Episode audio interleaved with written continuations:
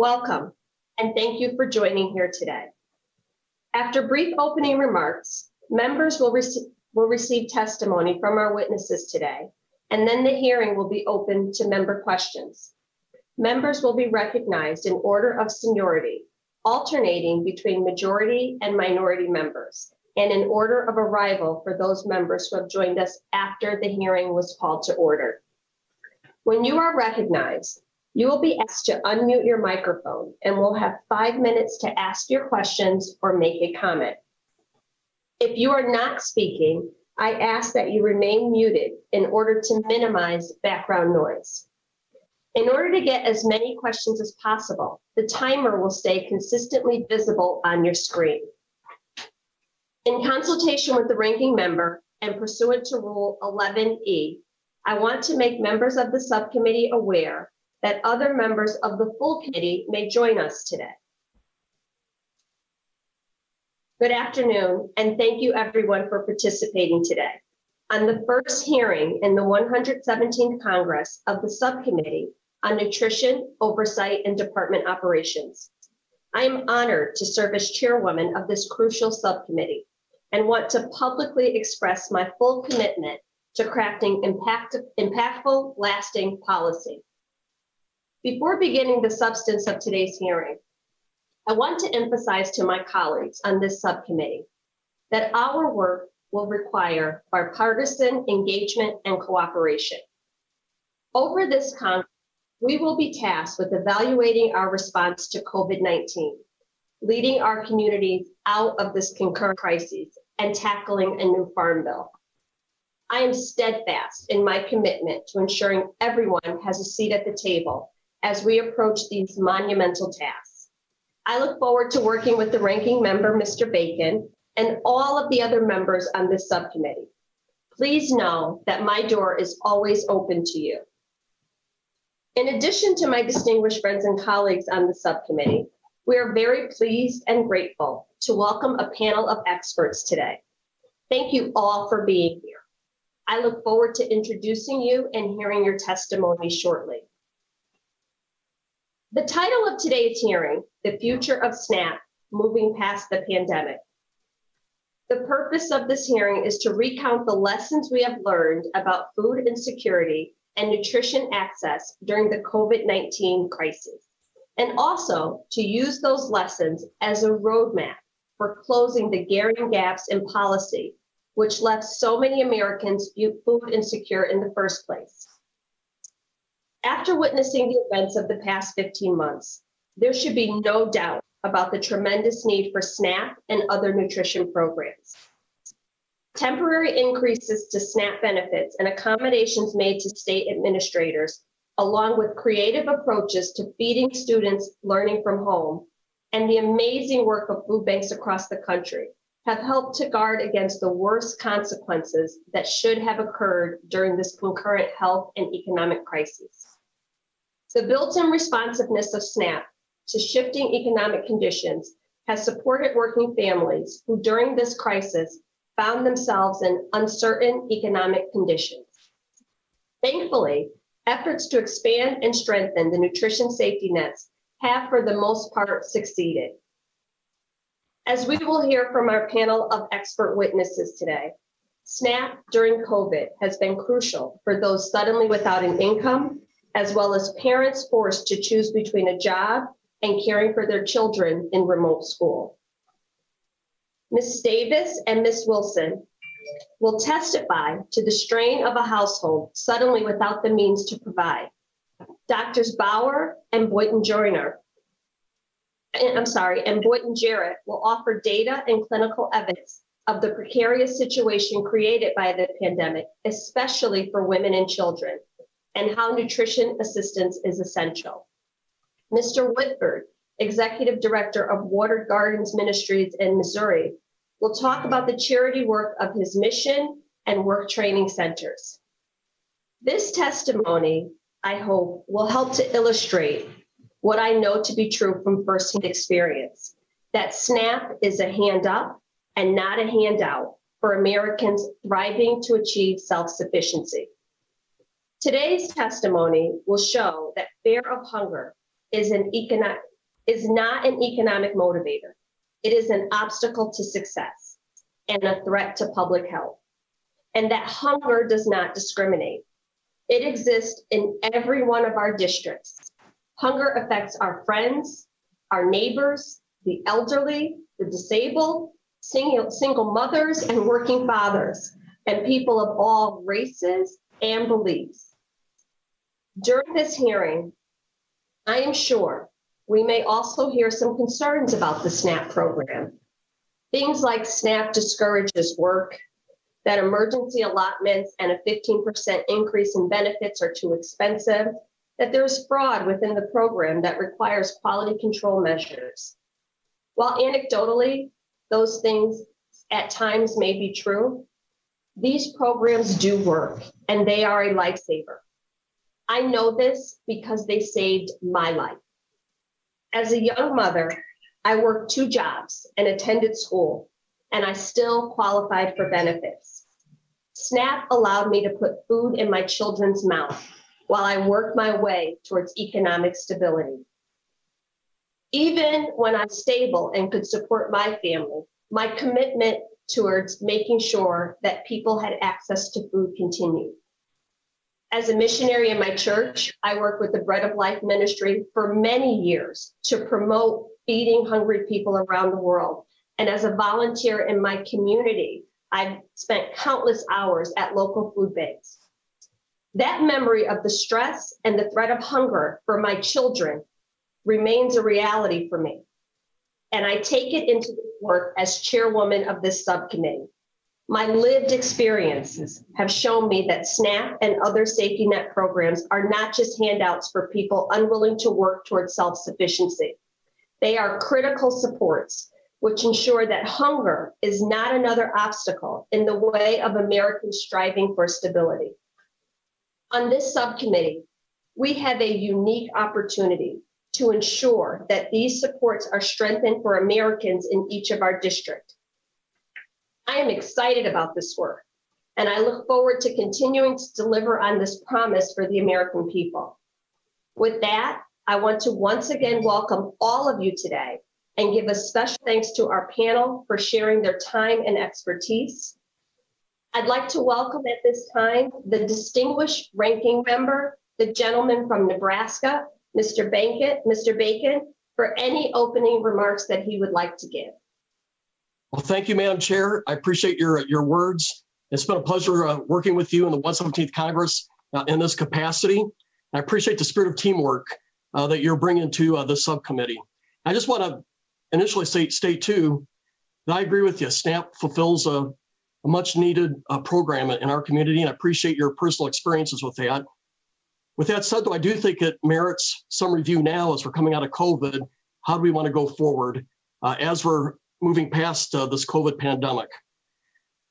I do want to offer a good afternoon to everyone. I want to welcome all of our witnesses. Uh, thank you for taking time to share your knowledge, experiences, and advice how to best move forward in our missions to ensure those in need have access to SNAP. Based on the title of this hearing, I'm hopeful we can use today to discuss not only the department's emergency response to COVID, but where improvements is needed and how we can better serve our communities. We need to start planning our return to normalcy as progress uh, takes us past COVID. We, we, we responded effectively, in my mind, to COVID, but now we're on that on the tail end of this pandemic. Our economy is coming back open, and our plans should adjust accordingly. I'd like to take a moment to reflect on the subcommittee's previous work related to SNAP. I believe there are four themes to consider as Congress shifts from emergency spending and programming uh, to a thoughtful policy and a return to normalcy. First, serving recipients through innovation, flexibility, and program delivery. We need to reassess this. Pursuing independence through employment and training. Returning to and maintaining program integrity, and improving access and promoting healthy foods and improved nutrition. If the pandemic has taught us anything, it's that there are a myriad of opportunities for serving families. There's not just one way to guarantee nutritious foods to make it into the hands of those who need it. Whether it be the expansion of on online pilots or the utilization of new distribution channels through the Farmers to Families Food Box program, we need to think bigger about how to ensure quali- qualified households not only have access to benefit and relevant services, but can use them in a way that reflects twenty twenty-one and not nineteen seventy-two. And while work waivers granted through the former and current administrations were logical in response to COVID nineteen, they appear now, according to some news reports and some reporting, to keeping some employable individuals disengaged, which reaps significant negative impacts on the families who want nothing more than to earn a living, and to a small business community who wants to get business back to one hundred percent employment. If the department and states are serious about inspiring hope and change in the lives of SNAP recipients, then it's high time to utilize the resources associated with SNAP employment and training, as well as state-based employment readiness services to do just that. And these programs must emphasize a multi-generational approach. We are long past trying and testing siloed programming. As it relates to integrity and the principles of SNAP, many facts of quality control have been waived throughout the pandemic. As the program shifts to a post-pandemic world, these waivers need to expire as written, and states should return to normal modes of data collection, just as the department should return to normal modes of analysis. Lastly, and something I believe strongly in, is access to and consumption of healthy foods. Diets cannot be improved without sufficient access to healthy foods. Employment, including military readiness, healthcare costs, and general longevity are highly dependent on the foods we consume. So together with improved nutrition educational initiatives, the nutrition research funding secured in the Consolidated Appropriations Act of twenty twenty-one and the existing library of research on healthy eating, U S D A is positioned to improve the nutrition of millions of households. So as we approach the next farm bill, it's time to rethink targeted and beneficial healthy eating incentives and more effective nutrition education strategies that help all families. Now that to say, I'm excited about where we go from here. I thank you for your indulgence. I look forward to our witness testimony. And Madam Chair, I yield back to you. Thank you so much, Mister Bacon, for that opening statement. The chair would request that other members submit their opening statements for the record so witnesses may begin their testimony and to ensure that there is ample time for questions. At this time, we'll, I'll begin to introduce the witnesses. I'm pleased to welcome such a distinguished panel of witnesses for our hearing today. Our witnesses bring to our hearing a wide range of experience and expertise, and I thank you for joining us. Our first witness is Doctor Lauren Bauer. Doctor Bauer is a fellow in economic studies at the Brookings Institution. Her research focuses on social and safety net policies, including, including on federal nutrition assistance programs and education. She's a member of the New York City Office of Community Schools Research Advisory Council and holds a B A in history and an M A and P H D in human development and social policy with a certificate in education sciences, all from Northwestern University. Welcome. Our next witness today is Miss Odessa Davis. Miss Davis is a mother, a college student, and a paraeducator with Montgomery County Public Schools. She recently graduated from Montgomery College with a degree in business management and is also a graduate of Le Cordon Bleu College of Culinary Arts in Miami. She also volunteers for the Community Action Agency, using her culinary skills to prepare food as a volunteer chef. Welcome. I intro- to introduce our third witness, I'm pleased, I'm pleased to yield to our colleague on the Agricultural Committee, the distinguished woman from Missouri, Miz Hartzlinger. Well, thank you, Madam Chair. That's all right. Thank you, Chair Hayes. Uh, it's an honor to introduce Missouri's own Mister James Whitford. Mister Whitford has spent more than two decades fighting the perils of poverty and their impact on our communities. The organization he and his wife founded, Watered Gardens, serves both the poor and the homeless, providing an array of services, including employment readiness, education, and relief-type needs. Watered Gardens Worth Shop is a fascinating approach where people in need trade their time for services. Mister Whitford has a personal story that drives his work and believes that charity should be coupled with an expectation of productivity. I welcome James to today's proceedings. I look forward to his testimony. So thank you, Chair Hayes. I yield back. Thank you, Miz Hartzler. Uh, thank you for your comments. Our next witness today is Miz Rachel Wilson. Miz Wilson is a self-employed business owner in Central Florida. She is trained as a cosmetologist and works as an independent hairdresser. She is also a mother to her three children. Welcome. Our fifth and final witness today is Doctor Renee Boynton-Jarrett. Doctor Boynton-Jarrett is a pediatrician and social epidemi- epidemiologist and the founding director of the Vital Village Community Engagement Network. Her work focuses on the role of early life adversities as life course social determinants of health. Her current work is developing community-based strategies to promote child well-being and reduce child maltreatment using a collective impact approach in three Boston neighborhoods. Welcome to all of our witnesses today. We will now proceed to hearing your testimony. You will each have five minutes. The timer should be visible to you on your screen and will count down to zero, at which point your time has expired. Doctor Bauer, please begin when you are ready. Good afternoon, Chair Hayes, Ranking Member Bacon, and members of the committee. Thank you for the opportunity to address you this afternoon. My name is Doctor Lauren Bauer, and I'm a fellow in economic studies at the Brookings Institution, where I'm affiliated with the Hamilton Project. In my testimony today, I will describe the state of food insecurity in the U S, assess how federal nutrition assistance programs have supported families and the economy over the past year, and apply evidence toward making recommendations on the future, future of the Supplemental Nutrition Assistance Program, or SNAP. Food insecurity, especially when experienced by children, has been an acute and persistent problem in the U S over the past year. Congress has taken vitally important action and prevented even greater hardship. During the pandemic, nationally representative surveys consistently found overall rates of household food insecurity above twenty percent, and that more than one in three households with children were experiencing food insecurity. Starting in January twenty twenty-one, food insecurity rates have started to decline, but remain far above pre-COVID levels. In the most recently available data from the Census Bureau covering April twenty-eighth through May tenth, twenty twenty-one, about sixteen point six percent of households were food insecure, and about twenty-two percent of households with children were food insecure. Food insecurity among female-headed households and among Black and Hispanic families with children remain notably elevated above the average. Parents will go to great lengths to protect their children from experiencing hunger. It is an urgent matter of national concern that parents are reporting that it is sometimes or often the case that, quote, the children in my household were not eating enough because we just couldn't afford enough food at rates far exceeding past precedent, precedent more than ten percent.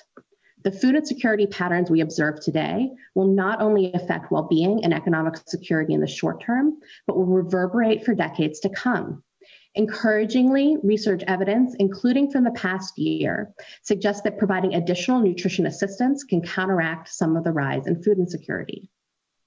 SNAP provides insurance protection to those who are experiencing poor economic outcomes and supports those who are trying to improve their situation by leveraging powerful forces: public investment, the private sector, and choice.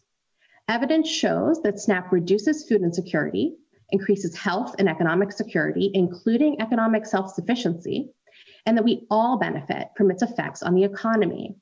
Bipartisan support for emergency allotments, the SNAP maximum benefit increase, and pandemic E B T, among others, has been critical in helping families put food on the table this past year.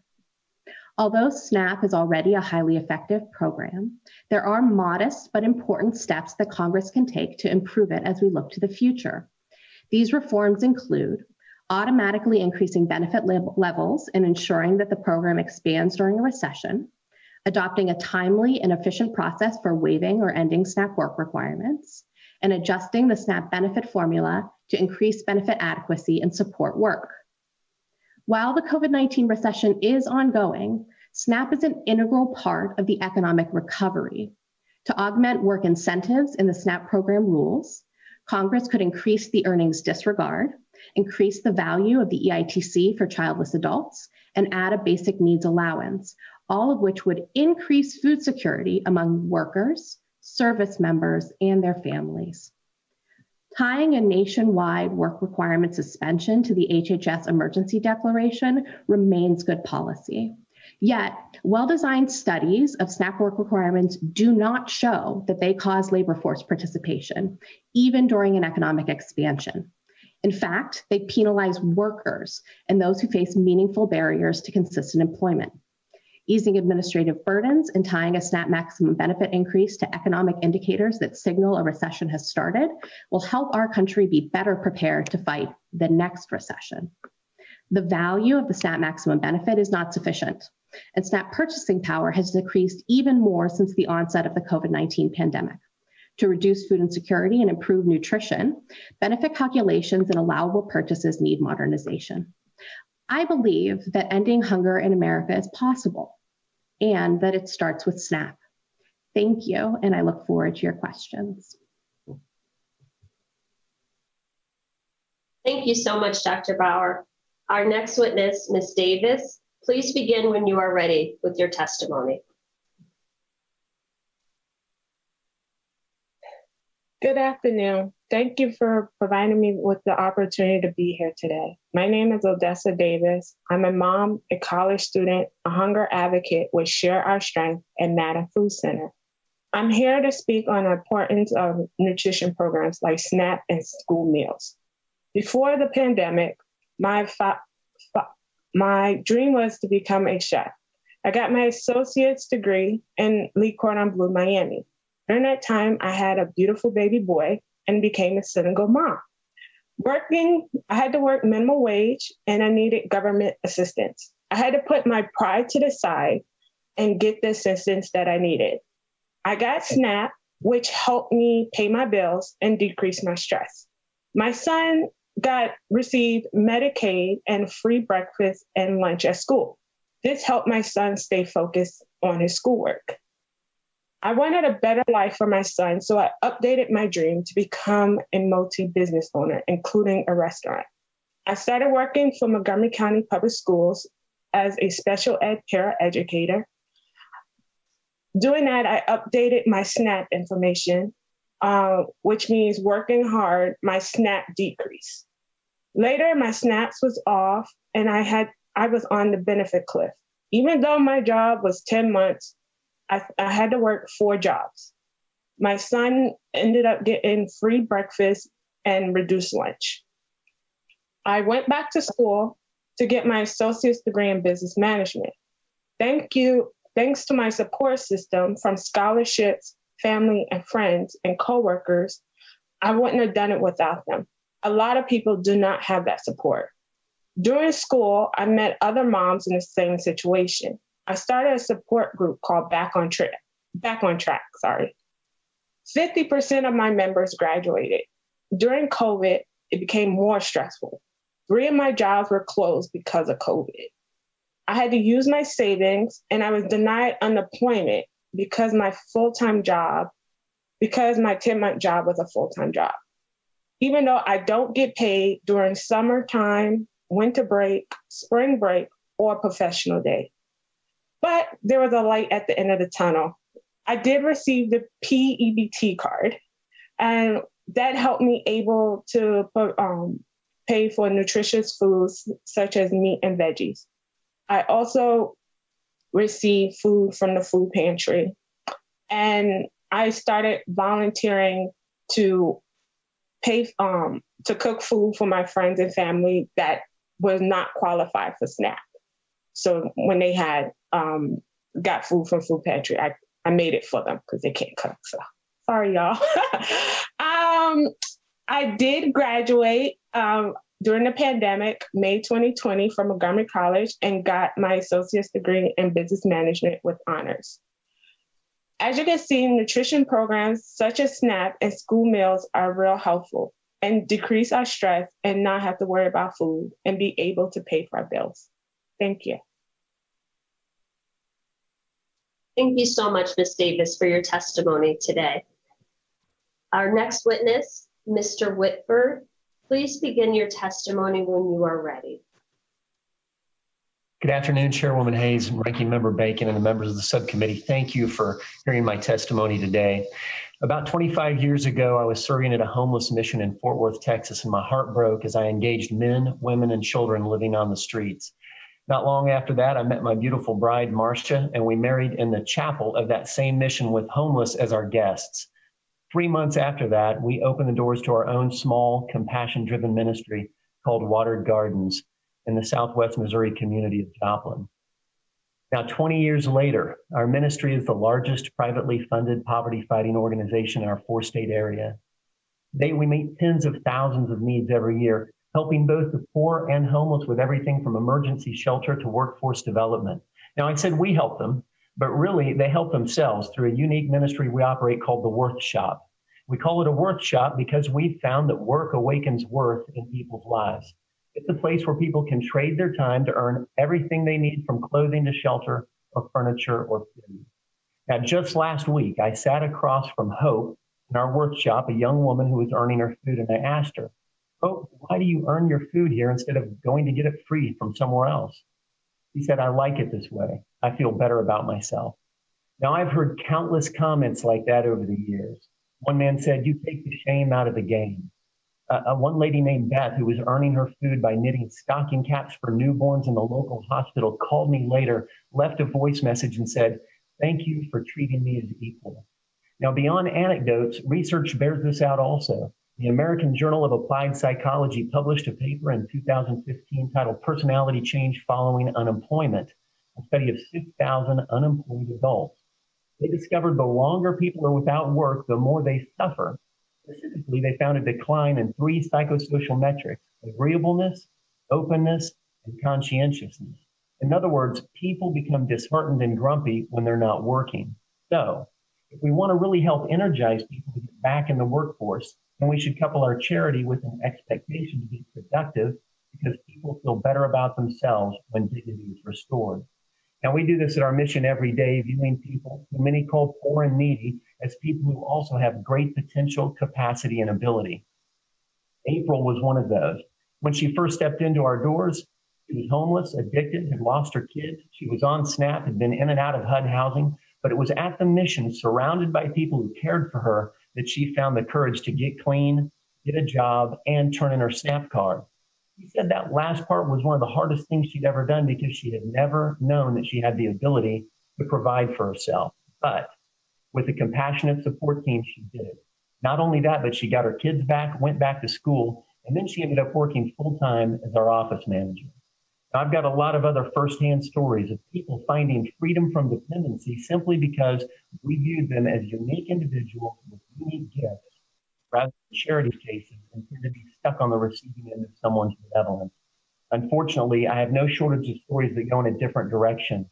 Penny was horribly addicted to alcohol, would stand on a median with a cardboard sign that read "food stamps half price" just to get another drink. Now, the right kind of help, rehabilitation and development, they're available for guys like Kenny, but for him and countless others, means-tested welfare programs disincentivize work that would otherwise lead to a flourishing life. James Madison, debating on the floor of the House in seventeen ninety-four, asserted, "Charity is no part of the duty of government." twenty-one years later, that makes sense to me. The government doesn't know Kenny, April, Beth, or Hope. I know them. And without a personal knowledge of each individual and what's really going on in their lives, needs cannot be met in a way that doesn't trap people in dependency and strip them of dignity. Charity's never been administered well from the government. F D R himself admitted this in his nineteen thirty-five State of the Union address. After comparing dependency on relief as a narcotic, he went on to promise, "The federal government must and shall quit this business of relief." That was sound conviction, because although the government might be able to feed people, it can never give those struggling in poverty what justice demands: dignity and friendship. That comes by way of compassionate neighbors, like the ones who volunteer at my mission, who also develop vital relationships with those who come for food. So I implore this committee, please consider what you can do to safeguard the future of those vital relationships that are certainly undermined or crowded out when food simply comes on a card with nothing required. Thank you.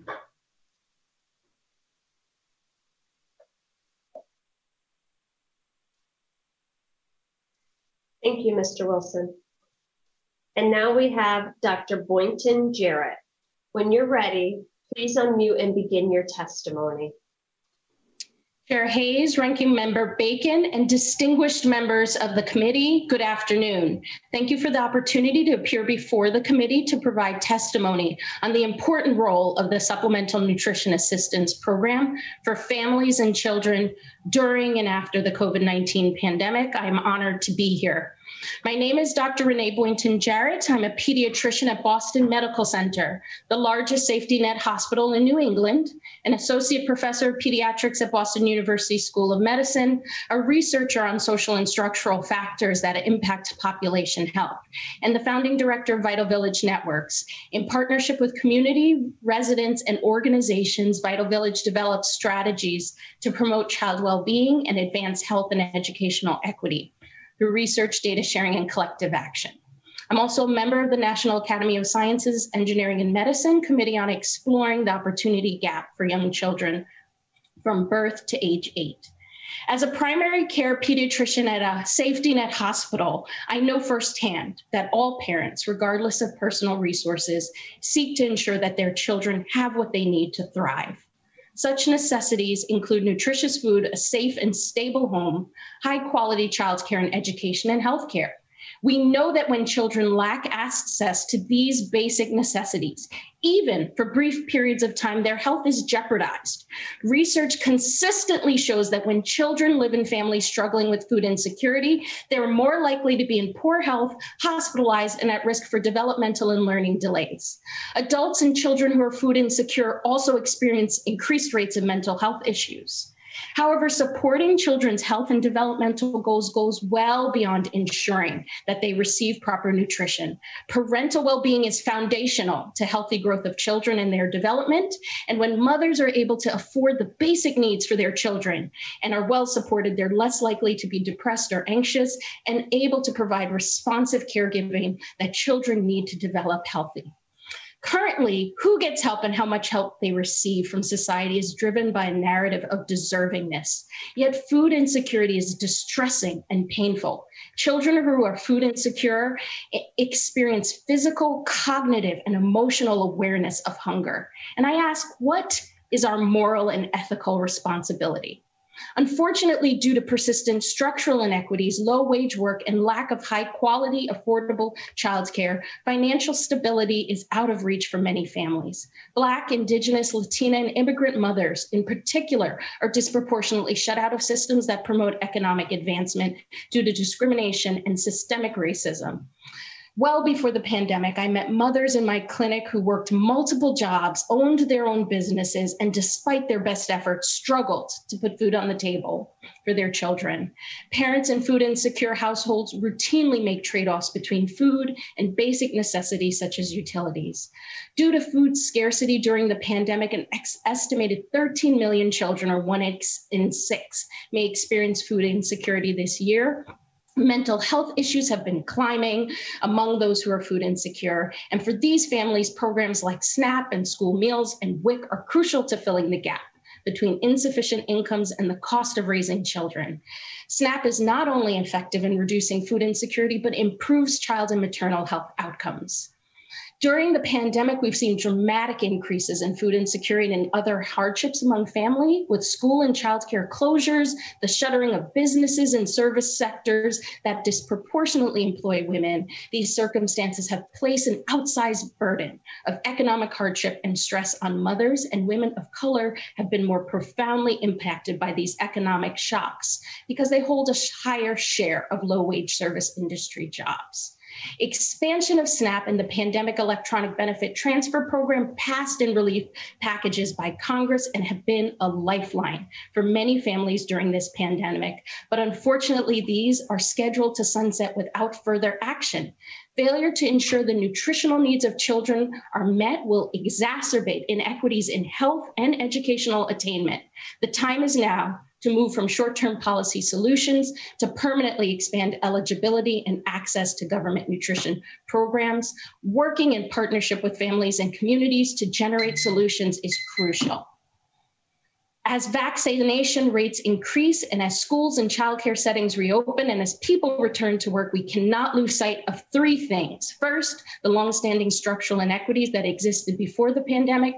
Second, the lessons learned during the pandemic, including the essential role of partnerships with families and communities. And third, the urgent need for long-term policy solutions that respond to the realities families, women, and children face in order to live in a country where all children have the opportunity to reach their fullest potential. We must seek to understand ways in which current recovery efforts are leaving women and mothers behind. Thank you. Thank you so much, Doctor Boynton-Jarrett, for your testimony. I apologize, an error I skipped, Miz Wilson. Thank you, Mister Whitford, for your testimony previously. And now we will hear from our final witness, Miz Wilson. When you're ready, if you would unmute and please begin your testimony. Good afternoon, Chairwoman Hayes and the rest of the council. I have done things a little differently than it seems like um, a lot of the other speakers have. I have decided to speak from my heart, and I haven't written out a full testimony. The first thing I want you to understand is that when we talk about kids, we're talking about my kids. We're talking about these ones. These kids that have the best heart of anyone that I could possibly talk about. This is Grace on her fourteenth birthday applying for her first job because she knows what it means to struggle. She spends her days on my roof under a full moon trying to manifest things, good things for my family and for herself, and understanding body positive image. This is Tyler. I have set a standard for Tyler to understand that SNAP is not a way of life. Government assistance is not a way of life. And for him, entry-level position is a job with the Brevard County School District with teachers' benefits and teachers' pay. And he is doing amazing. This is Jack. Jack is five. He has three different behavior disorders, including autism spectrum disorder. He does Taekwondo to understand self-discipline and control. He is, I am doing my very best with government assistance to get them the assistance that they need and the therapy that he needs through the government program. My job as a mother is to set the standard for these kids as to what acceptable is, to understand that government assistance is not a way of life. They do not need to feel the burden of what poverty feels like or a pandemic crisis. I have a few notes, so if I get a little bit distracted, please bear with me. Before COVID, I was self-sustaining. I had a great income. I could take care of my kids on my own. Like I said, I've grown up on government assistance. I do not want that for my kids. Right now, when since the salons have opened back up, I am now working at fifty percent capacity of what I was before COVID, whether people are scared to come in due to lack of vaccines or because of the um, the virus that's out there, or because they've decided that that uh, hair hair and makeup is, is just not an expense that they're willing to to put into their budget. Um, sometimes as parents, we have to understand that we have to set aside all of our pride to make sure that our kids don't feel the push of poverty, that their job as a kid is to do well in school, to be healthy, functional adults, and not worry about what they have to eat in the evening or during the day. I have looked into a lot of different jobs when I hear people tell me that I need to get a second job. I've looked at McDonald's. I've looked at Sonic. I have worked as a manager of a fast food restaurant. They pay exactly eleven dollars an hour to start out with. That's four hundred forty dollars a week before taxes and three hundred thirty-nine dollars a week after taxes. The total on that is one thousand three hundred fifty-six dollars a month after taxes. In Florida, you have to prove that you make three times the amount of income to afford a household. As a legal requirement, I have to have three bedrooms. A three-bedroom house in Florida is one thousand dollars a month. I can't even prove that on a management position at a fast food restaurant. SNAP has been a lifeline for me since the pandemic to be able to give my kids what they need, the food that they need, the lack of concern other than their schoolwork and doing well. My daughter wants to be a pediatric oncologist. The last thing she needs to worry about is how much food she has on the dinner table. She needs to worry about her schoolwork and what school she chooses to go to, because it has the best dual enrollment program for an associate's degree. It is, it is not their job to feel this. SNAP is, SNAP, SNAP is supplemental. So SNAP is a step up. SNAP is a way to help me get my feet back under me after a pandemic and to build my clientele back up to provide the life that my children need from this point forward. But sometimes we need help. We just need help. Just because we need help does not mean that we need to live under the means of basic human decency. We're not looking for it for the rest of our lives. We're just looking for it for a short time to help us get back to where we're going and provide a functional, healthy lifestyle for our kids. Thank you, Chairwoman. That'll be all. Thank you so much, Miz Wilson, for sharing your very heartfelt opening statement with us today. That is all of our members. At this time, we will recognize members for questioning. Every, the members on the committee will be recognized in the order of seniority, alternating between majority and minority members. You will be recognized for five minutes each in order to allow us to get to as many questions as possible. Please keep your microphones muted until you are recognized in order to minimize background noise. I now recognize myself for five minutes. Miz Davis, we are pleased to welcome you to the House Committee on Agriculture for this subcommittee hearing. Thank you so much for sharing your story. Your story is my story. Your testimony clearly demonstrates that SNAP is a crucial support system which enables recipients to have peace of mind while working towards economic stability for themselves and their families. You testified that you recently hit the benefits cliff, which is an arbitrary dollar amount above which you are cut off from benefits, just as you were beginning to feel stable. Can you, can you describe to this committee how the end of your SNAP eligibility is affecting your household budget, even as your income from working has increased? Hi, um, sure, I can do that. Um, I can honestly say having, getting help from SNAP Um, helps us a lot, but when when we start doing better, we feel like we're being punished. So I can say for myself, I really felt like I was being punished for just getting a little bit ahead. Um, and I was still struggling. So even though I achieved something, it was like they took it away. So I just, um, um, they took away something that I still needed. I wasn't financially ready to be financially steady to pay for everything. So yeah, so I felt like I was being punished. Thank you. Your testimony also demonstrates that SNAP was just one part of your family's larger budget and economic stability. In Montgomery County, where you live, they have a very high cost of living. Have you had to make any other sacrifices to stay in Montgomery County? And how did the end of your benefits impact your housing considerations? Um, yes, I love Montgomery County, but it's, the prices are high. I have to live with my mom. Um, I try applying for programs, other programs, but I'm not qualified for it because of my salary from M C P S. Um, so it, It's, it's a real struggle. I think of the education in Montgomery County for my son, and that's what keeps me going. So that's why I stay at uh, Montgomery County. Thank you. Miz Wilson, you had similar testimony about a working mom who, through no fault of your own, your hours were cut, and you're trying to do everything that you can.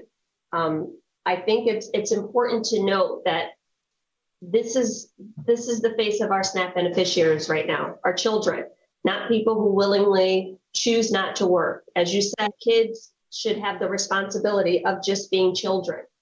Can you please describe how this stress has affected you and your children as you struggled with um, reduced hours with a less of an income and still trying to put food on the table? Absolutely. I have not allowed my kids to feel the stress of what's going on. I have taken it on all on myself. I have, I apologize if I get a little bit emotional. I have spent countless hours locked in the bathroom, crying, trying to figure out how to take care of my kids without them understanding what's going on, countless hours in my bedroom, not wanting them to feel these things. I remember when I first called SNAP and I first got in contact with a gal who uh, helped with Second Harvest, and I called her completely ugly crying because I didn't know what I could do. Um, my ben- um, my work hours being cut down, I haven't been able to make my rent payment. The only thing that is saving me right now is the COVID restrictions of eviction. I've been working on paying bills and my car payment, making sure that I can get to and from work and my kids can get to school, and making sure there's food provided on the table. The fact that SNAP has been able to provide, provide those benefits for my kids to eat healthy meals, I've been able to pay a few more bills. I've been able to um, make small payments to my landlord. Um, But aside from that, my kids, I've, I've not allowed them to feel that because I don't want them to feel that. It's not their job to feel that. They don't need to know what I'm struggling through. They just need to live healthy lives as kids and worry about their studies and worry about mom being home with them and cooking dinner and helping with homework.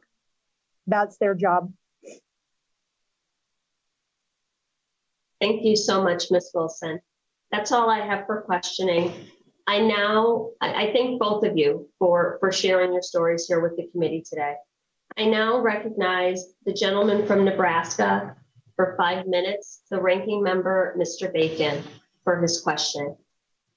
Thank you, Madam Chair. I appreciate uh, this. And I appreciate, too, uh, Miz Davis and Miz Wilson's uh, stories and, and sharing uh, their journey. And I think, it, again, it does show where SNAP provides a very valuable, an important role, and there's time where people need this, and COVID's really caused uh, more of these situations. So we thank you for sharing.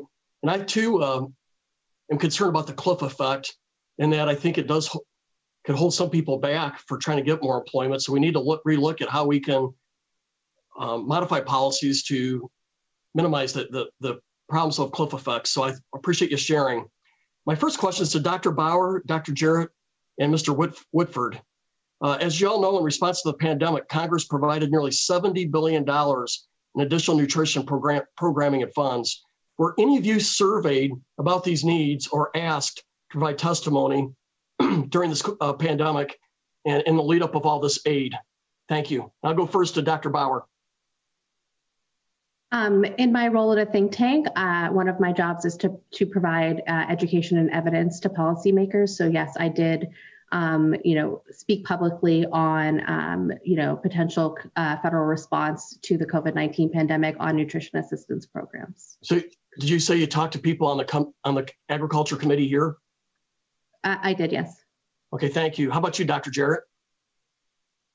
I did not speak to members of the agricultural committee um, um, during the during these changes. Thank you. Mister Whitford? No, I, I did not and, and was not asked. And one of the concerns we had is we didn't have committee hearings as we were determining seventy billion dollars uh, in, in new spending. Uh, a question for, a doc, for you three again. You know, just recently it's reported that forty-three percent of businesses say they want to hire, but they can't find employees right now. forty-three percent, it's a pre- pretty huge number. Yet last month, unemployment went up a, a little bit. So businesses, are, and I know businesses are closing early because they have lack of employees. So my question is, do you think government has any role in this, or have we inadvertently had a negative impact here? Doctor Bauer, I know you were suggesting otherwise in your testimony, but curious uh, for your thoughts.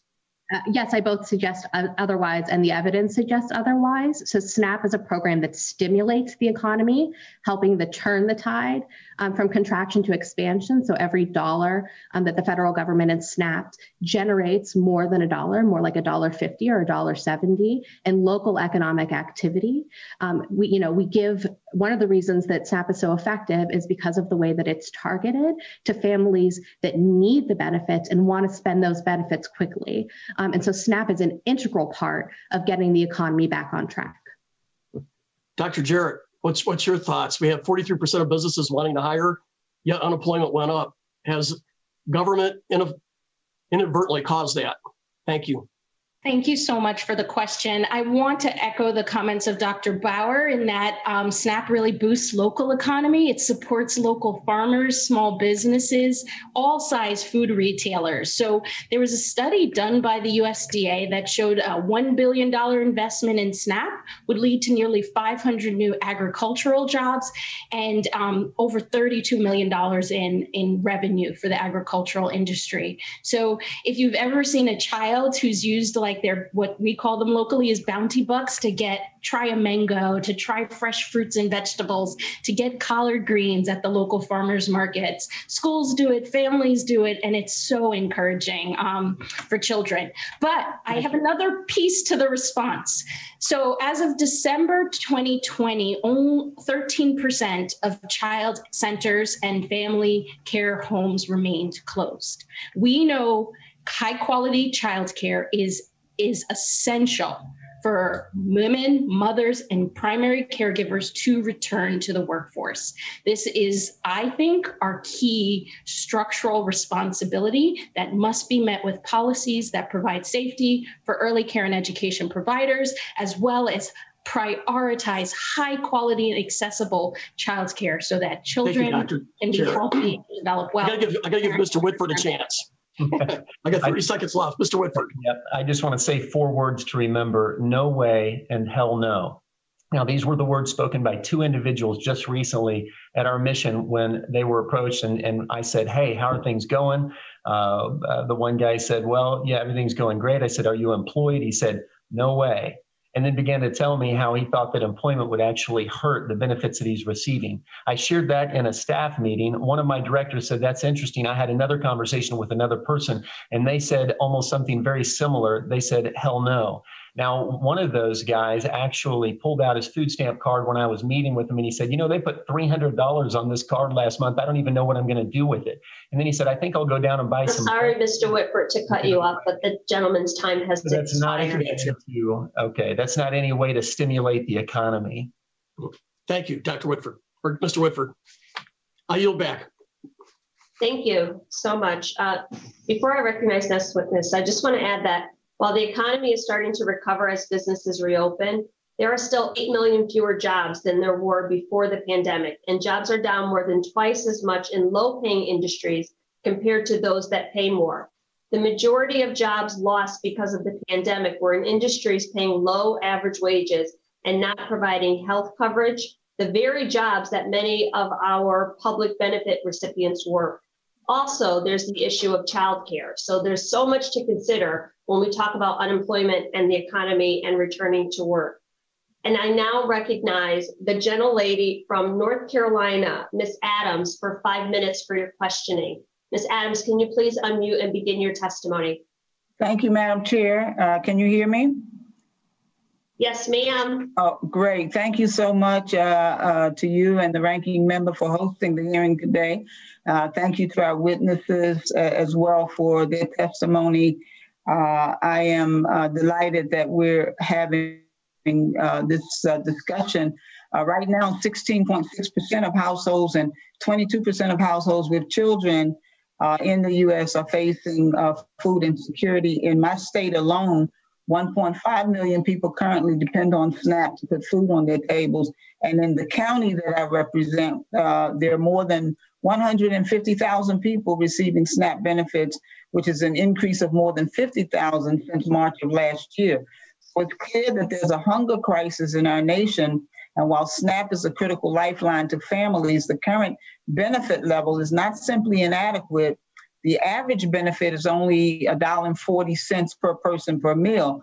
And so that's why soon I'm going to be reintroducing the Closing the Meal Gap, which permanently increases benefits by thirty percent and eliminates the time limit on benefits, because working hard is just not enough if you don't make enough. I know that firsthand. When I was a student raising two children on my own, I depended on SNAP to put food on my table. And I might not be here today if I didn't get that help uh, when I needed it. Uh, so as you know, the uh, COVID nineteen pandemic exacerbated the difficulties faced uh, by those with the least, including people receiving uh, SNAP. And so uh, my question is, do you think that flexibility such as telephonic signatures, face-to-face interviews, waivers, and automatic extensions of the certification periods were significant contributors to the success of uh, local governments in managing a large influx in enroll enrollees and ensuring that the program continued to run smoothly during the pandemic? And do you believe that it would be beneficial for some of all of, uh, of, of flexibilities uh, if they were made permanent? Uh, Miz Wilson?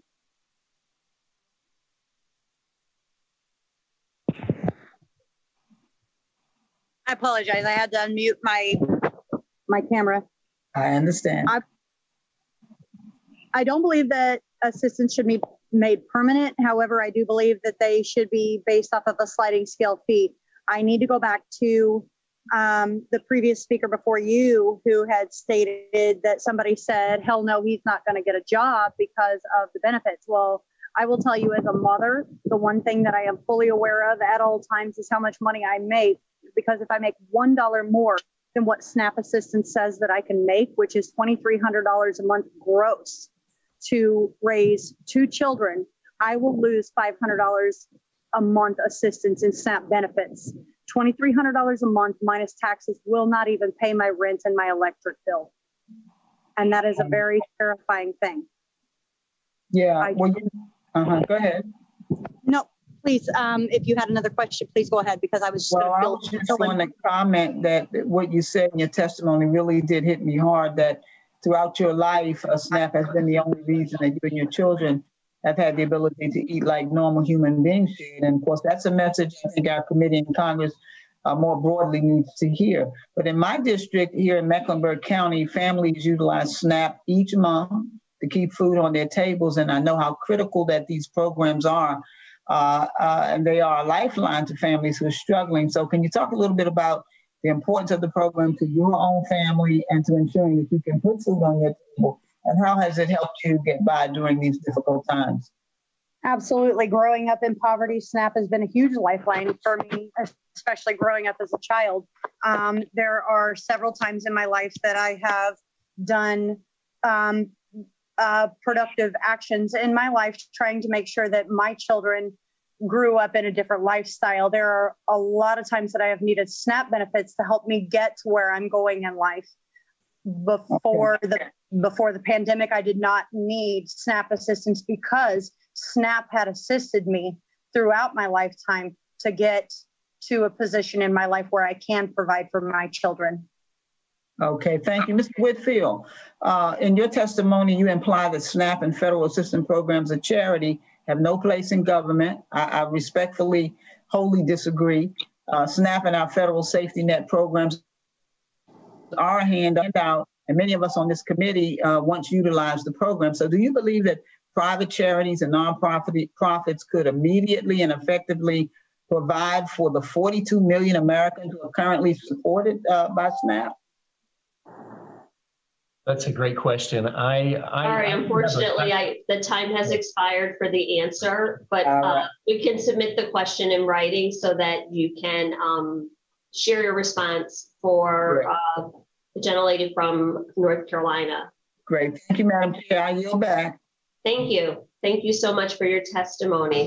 At this time, I call on the gentleman from Arkansas, Rep Representative Crawford. If you are... Yes, ma'am. Oh, there you are. If you can unmute and ask your questions. Thank you. Um, I think we can all agree that SNAP is a useful tool for those in need.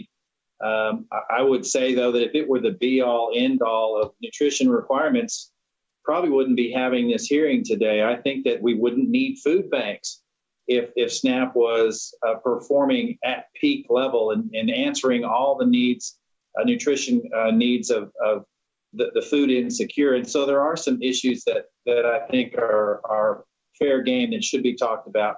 And, and we also know that the administration of SNAP benefits Um, oftentimes um, are are not effective, uh, and and I'll, I'll use that as a kind way of saying that sometimes um, they're mismanaged.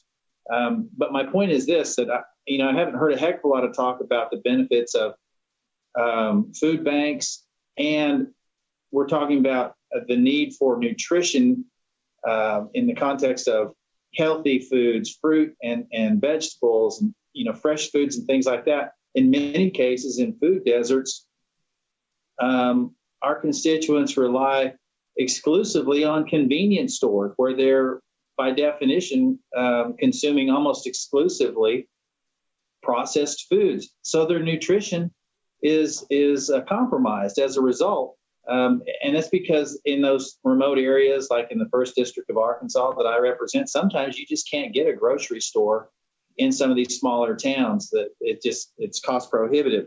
So I'm just wondering if anybody wants to weigh in on how we reach these remote areas, rural communities that don't have the resources. How do we reach them with um, uh, with with nutritious foods like fresh fruit, vegetables, and, and other proteins in a meaningful way that make them less reliant on processed foods? Um, that seems to me to be a problem. And then another question that has come up is this, this benefits cliff that we talked about. Um, I'm still looking for someone to help us figure out why we don't taper those benefits to match your income. If you're in a situation where you rely on benefits and you walk right up to the edge of that cliff on your job, but you're afraid to go any further because you're about to lose all those benefits. And so that constrains you from being able to advance in your career for fear that you're going to lose any help that you might receive. I would think that we would need to match benefits uh, proportionately um, and inversely proportionate to your income, so that you can you can make your way off of that, taper those benefits down, and, and then it's obviously the end goal being that you don't need that, and, and now you can allow others to come in and benefit from those programs and repeat the process as it's necessary. And, and I don't think we've had meaningful conversations about how we taper those benefits off, how we um, we we encourage and incentivize um, more consumption of fresh fruit, vegetables, and other protein sources. What are we doing to to educate consumers about how to prepare more nutritious meals so they can benefit, um, and and the, and these these taxpayer resources that are expended to help meet those nutritional requirements can then be done in a more efficient and effective manner. Uh, and so, uh, in the last minute and a half that I have, anybody wants to weigh in on that on, on any of those topics, I'm all ears. I actually. Oh, go ahead. Go ahead. Uh, sure. I, so, go okay, ahead. Okay. Go ahead. Yes. Yeah. All right. So um, just uh, very quickly, um, in terms of rewarding work through the SNAP program, as I said, you know, on your way to the benefit cliff, actually work is quite rewarded, and total household resources increase as you take on extra hours, as you take um, Uh, as you get a raise. In fact, as you enter the workforce, it is better to be on SNAP and working than it is to not. Um, and in terms of tapering off the benefit cliff, uh, broad-based categorical eligibility is the primary mechanism that we do it now, and that is the strategy um, going forward. In terms of improving nutrition, all of our best research, including federally uh, and congressionally mandated randomized controlled trials, so that increasing benefit adequacy is is how um, families purchase more, you know, dark leafy greens and fruits and vegetables, that families know what they want to buy. They need the resources to do it. And so increasing benefit adequacy will improve nutrition and diet quality. Well, I uh, appreciate the input. I wish we had more time. I've got ten seconds left, enough time to say thank you, Madam Chair, and I will yield back. Thank you so much, Mister Crawford, and I am encouraged by your testimony. It sounds like an area where we can find some bipartisan collaboration um, because the program is already means tested. However, the benefits have been found to be too small. So we want to encourage work and want to support people as they are stabilizing their families and getting back to work. So I look forward to having some productive discussions on this committee on that very topic. Um, with that, I will now recognize the gentleman from Illinois. Mister Rush, if you would unmute your microphone and begin your testimony. I want to thank you, Madam Chair. This is a really an exceptional hearing. And I, at my church, Madam Chair, we have two sayings. You can't teach what you don't know, and you can't lead where you won't go. Uh, your testimony this morning certainly uh, was uh, indicative of the type of leadership for the subcommittee that you want to exhibit. Uh, I've always felt as though if you're going to be a shepherd, then you have got to smell like sheep. And so, Madam Chair, again, thank you. Miz Wilson, Miz Davis, thank you for the courage uh, of your testimony. Your stories, uh, in many ways, reminded me of my own childhood and the list that my mother went to on behalf of me and my family. My mother uh, taught school. My mother was a beautician, a business owner, and she took college courses on the side. My uh, family was always on the edge uh, financially, and at times we depended on government benefits, the A F D C, and others. My mother worked hard to provide for her family, as do both of you, and as do millions of other families and other mothers on SNAP. Uh, food security is also personal to me for other reasons.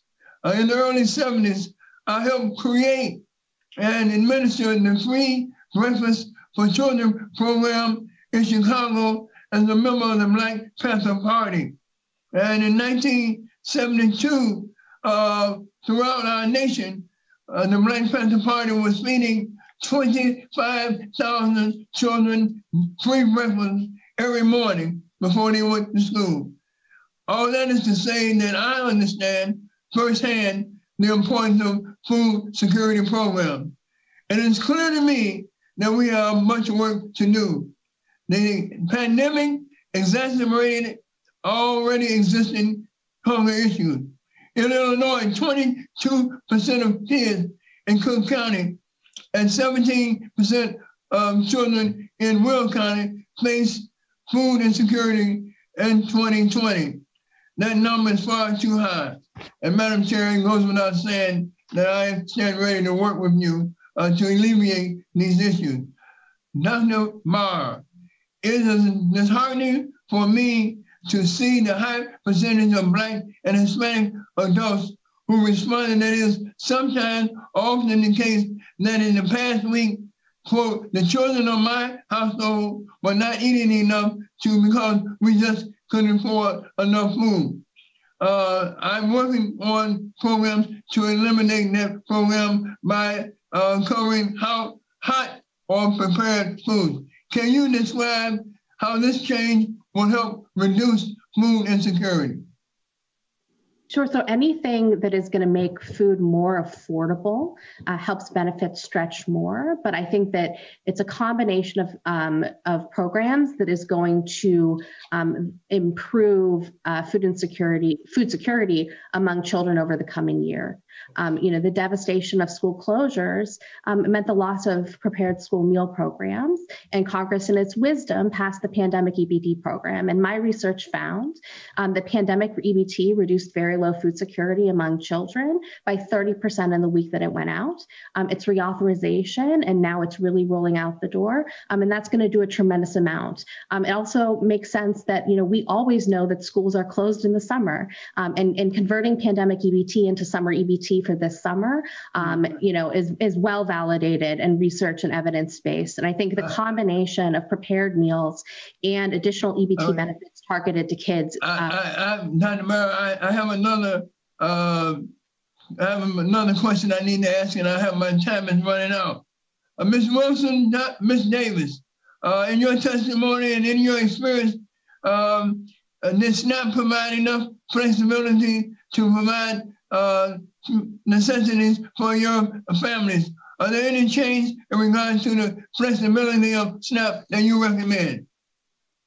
The only thing that I would within SNAP is that they worked on a sliding scale fee so that I didn't have to worry about a dollar amount that I made that would take five hundred dollars a month away from my children. I budget my five hundred dollars a month into four weeks, and I know how much of that I could spend every week to make sure that the SNAP benefits provide for the entire month. But if I make one dollar more than the allotted amount of time, uh, allotted amount of money, they take five hundred dollars away from me. If it worked on a sliding scale fee, then they took away fifty cents for every extra dollar that I made. I would be able to more work myself off of SNAP benefits. Are you back, Madam Chair? Thank you so much, uh, Representative Rush. Uh, at this time, I would like to recognize the gentleman from Tennessee, Mister Desjarlais. If you would unmute your microphone and please begin your test, uh, I'm sorry, your questions for the witnesses. Yes, ma'am. Thank you, Madam Chair. Uh, first, I want to thank all of our witnesses today for taking time to share their stories with us. Your experience and knowledge play an important role in helping this committee do its job, and I appreciate the chance to hear from all of you, even if it's virtually. Uh, I will say it is a good day when we're finally having a discussion on moving past the pandemic, and I think we're all ready uh, to get back to a sense of normalcy. As we have these conversations today, the most frequent complaint I'm hearing from businesses and employers in my district is the lack of applications and subsequent inability to hire. This frustration spans across all industry, from skilled work.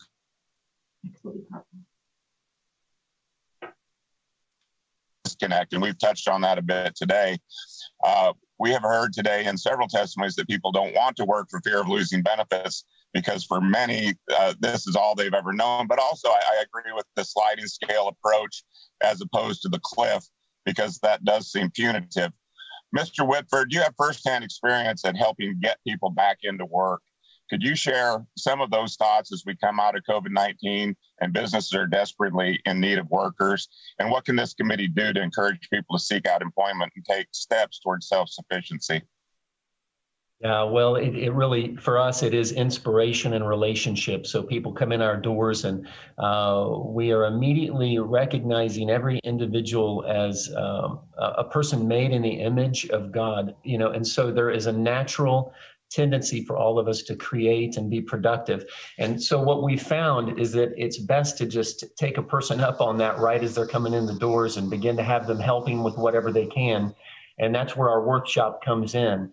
And uh, what we found is that out of our, just out of our emergency shelter alone, typically we're able to see an employment rate out of our shelter of about sixty percent, which is great when you consider that people coming in don't have a job at all. And we really do believe that that has to do with how we're engaging the person as soon as we see them, and uh, allowing them to begin to earn things that they need. A lot of people have not realized that they have the ability that they have, and it requires relationship, encouragement, and inspiration, all the things that the private sector is so good at doing when it comes to charity work.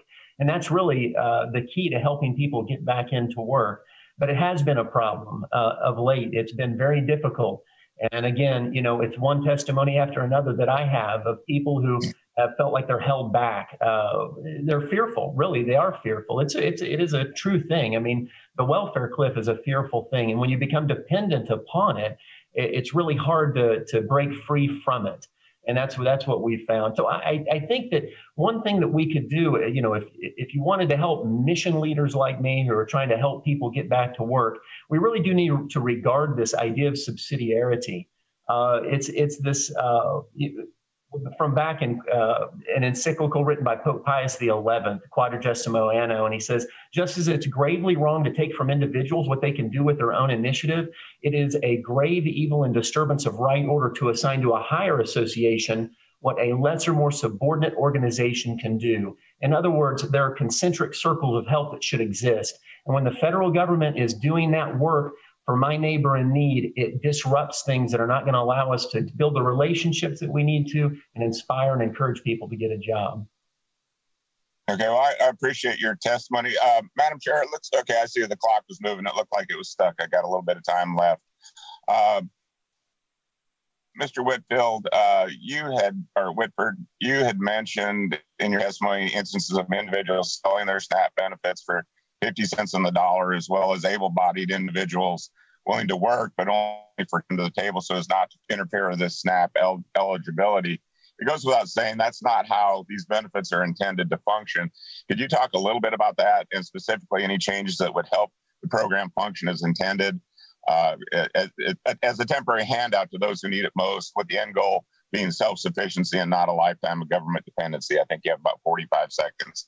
Well, we've got to get as close to the problem as possible. I think, uh, uh, again, going back to this idea of uh, a neighbor knowing his neighbor best, we really do have to uh, allow for My, my, my recommendation would be, let's start with letting the states actually administer these programs, and uh, we'd be able to work, I'd be able to work with my legislators in my state to see if we could do some things that would actually improve how the program is working and how, how we could actually help people uh, get where they, where they want to be. Uh, so um, that's, yeah, you know, again, we're just seeing a continuous problem of people that are, are, are getting hung up. Much of it is a fear factor, uh, depend and, and dependency. Okay, thank you. I yield back. Thank you so much. Um, as I'm listening to the testimony, I'm reminded that the scripture also says, when I was hungry, you gave me food. When I was thirsty, you gave me drink. When I was a stranger, you invited me in. And when I needed clothing, you clothed me. So that is also a part of our responsibility. Um, With that, uh, thank you so much for your testimony. I think the next, is Mister Sablan on? No, he is not. Uh, so we'll move on to the next member on this side. Uh, I now recognize the gentleman from California, Mister Carbajal. If you will unmute, unmute your mic and begin your testimony. I'm sorry, your questioning. Thank you, uh, Chairwoman. Let me just start by saying I how I I personally know how critical food assistance can be for families. When I was young, uh, these programs actually helped reduce the financial barriers for my parents who were struggling to get by, uh, making minimum wage, working as farm workers. My father was. Uh, it worked so hard to give my siblings and I a, a, a better way of life. It wasn't for the lack of not working. He was working six, sometimes seven days a week, but it was difficult making ends meet. I was fortunate to have had an opportunity to graduate from a great university, first attend the university, then graduate, uh, serve our country in the Marine Corps, serve my community and local government, and now in Congress. Ensuring that all children have consistent access to fresh and nutritious food year-round is critical for our kids to be able to grow up healthy and prepared for any career they might choose, including maybe even serving in Congress. Doctor Boynton-Jarrett, how can the SNAP program be enhanced and modernized to incentivize families with children to purchase and incorporate fresh and nutritious food consistently in their diets? Thank you so much for your remarks and for sharing your story and the invitation to this question. You know, um, the work that I do with Vital Village Network really arises from the question you shared. I'm trained as a pediatrician. I should be in a clinic right now. Um, but you know what? We spent three point eight trillion dollars on healthcare last year. The vast majority is spent on treating chronic illnesses.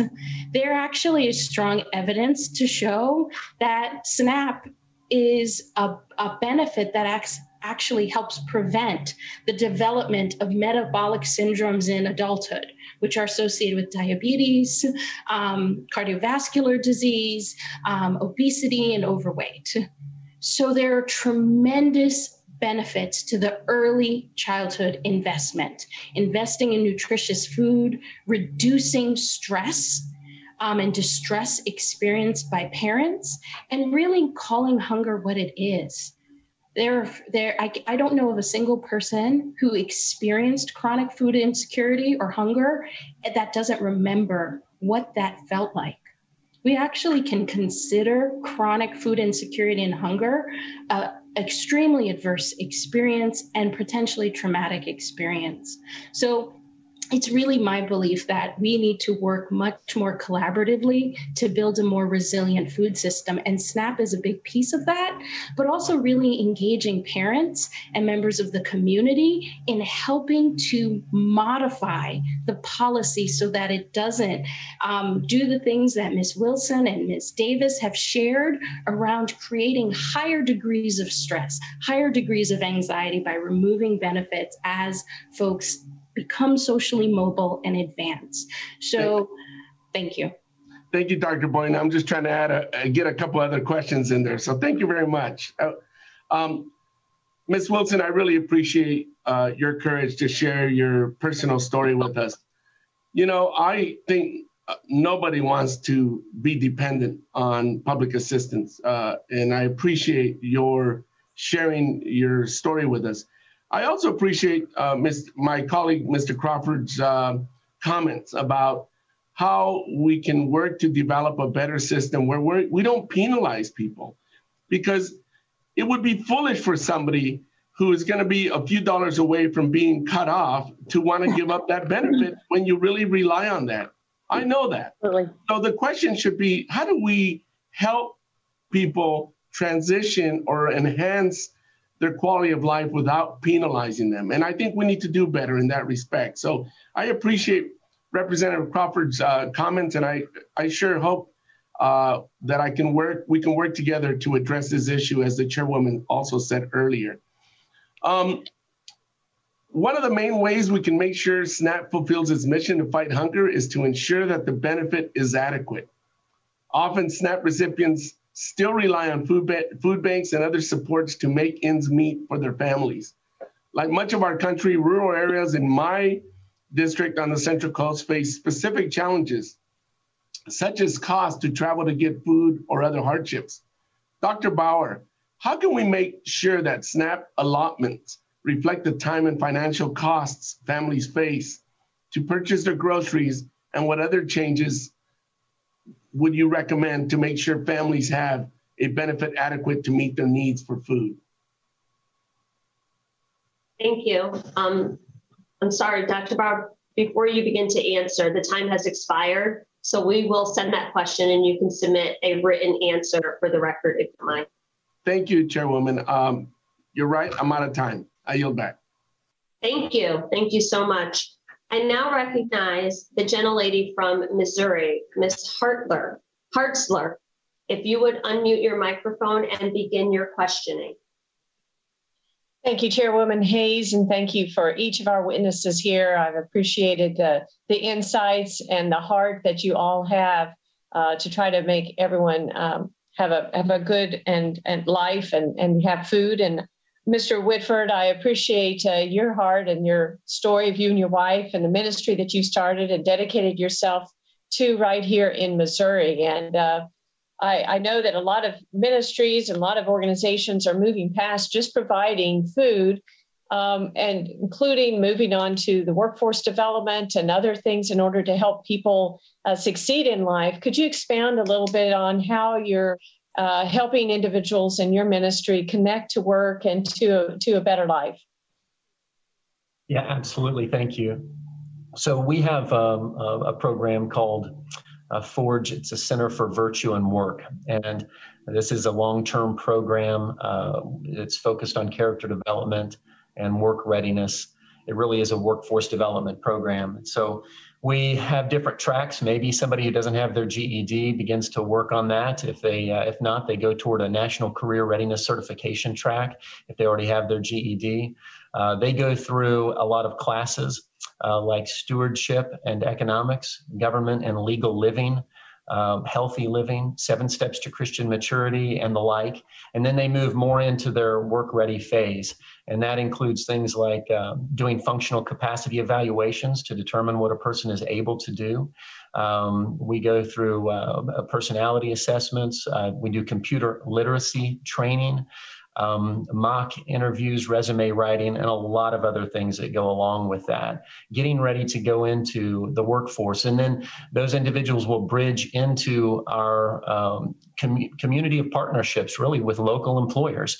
And, uh, and they go through a, a season of coaching It's an internship of sorts for eight weeks, and many of them end up right there because, as you know, uh, base employment is a great need these days, and, and a lot of employers are just looking for folks who will, you know, show up to work on time and, and be ready to go and be consistent and reliable, and that's certainly one of the things that we're doing in our twelve to fifteen month uh, long-term program.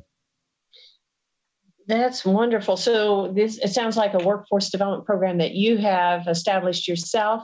Um, are you working with any government programs, um, or are these all just uh, generated within your own organization?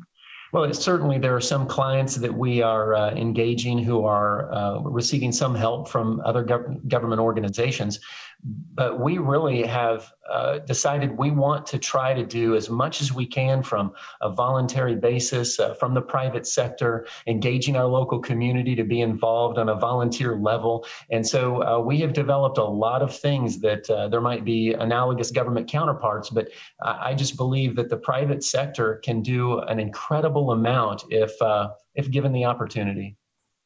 Uh, there was a, a, a wonderful, powerful scripture shared a minute ago that I know all of us uh, take to heart, but could you just clarify when Jesus was talking about how we should feed the hungry and clothe them and your brother in need?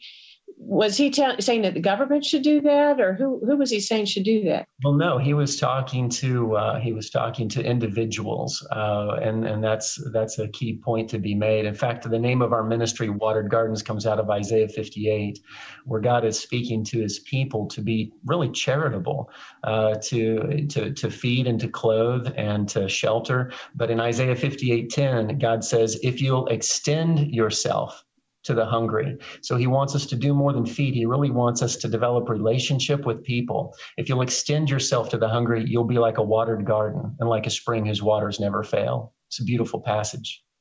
Absolutely. Have you talked to any other entities across this country about your program to replicate it? I know that you're uh, serving a four-state region, but uh, we need to have, I think, programs like yours all over. Yeah, we are right now. We're talking with leaders in different communities around the nation to consider even our Worth Shop model. Could that be something that uh, as a collaborative that could occur in a community where organizations, churches, missions could refer people uh, as a way to restore dignity and give an opportunity for people to earn what they need? Great. I uh, appreciate your work and your heart, and uh, thank you very much, and I'll yield back. Thank you so much, Miz Hartzler, and thank you for that lesson in virtue, because again, I, I agree that Jesus was talking to the people, and we are a government of the people, for the people, by the people, who represent the people. So we are those people. Um, with that, I will now recognize the gentlelady from New Hampshire, Miz Custer. If you will unmute your mic and begin your questions.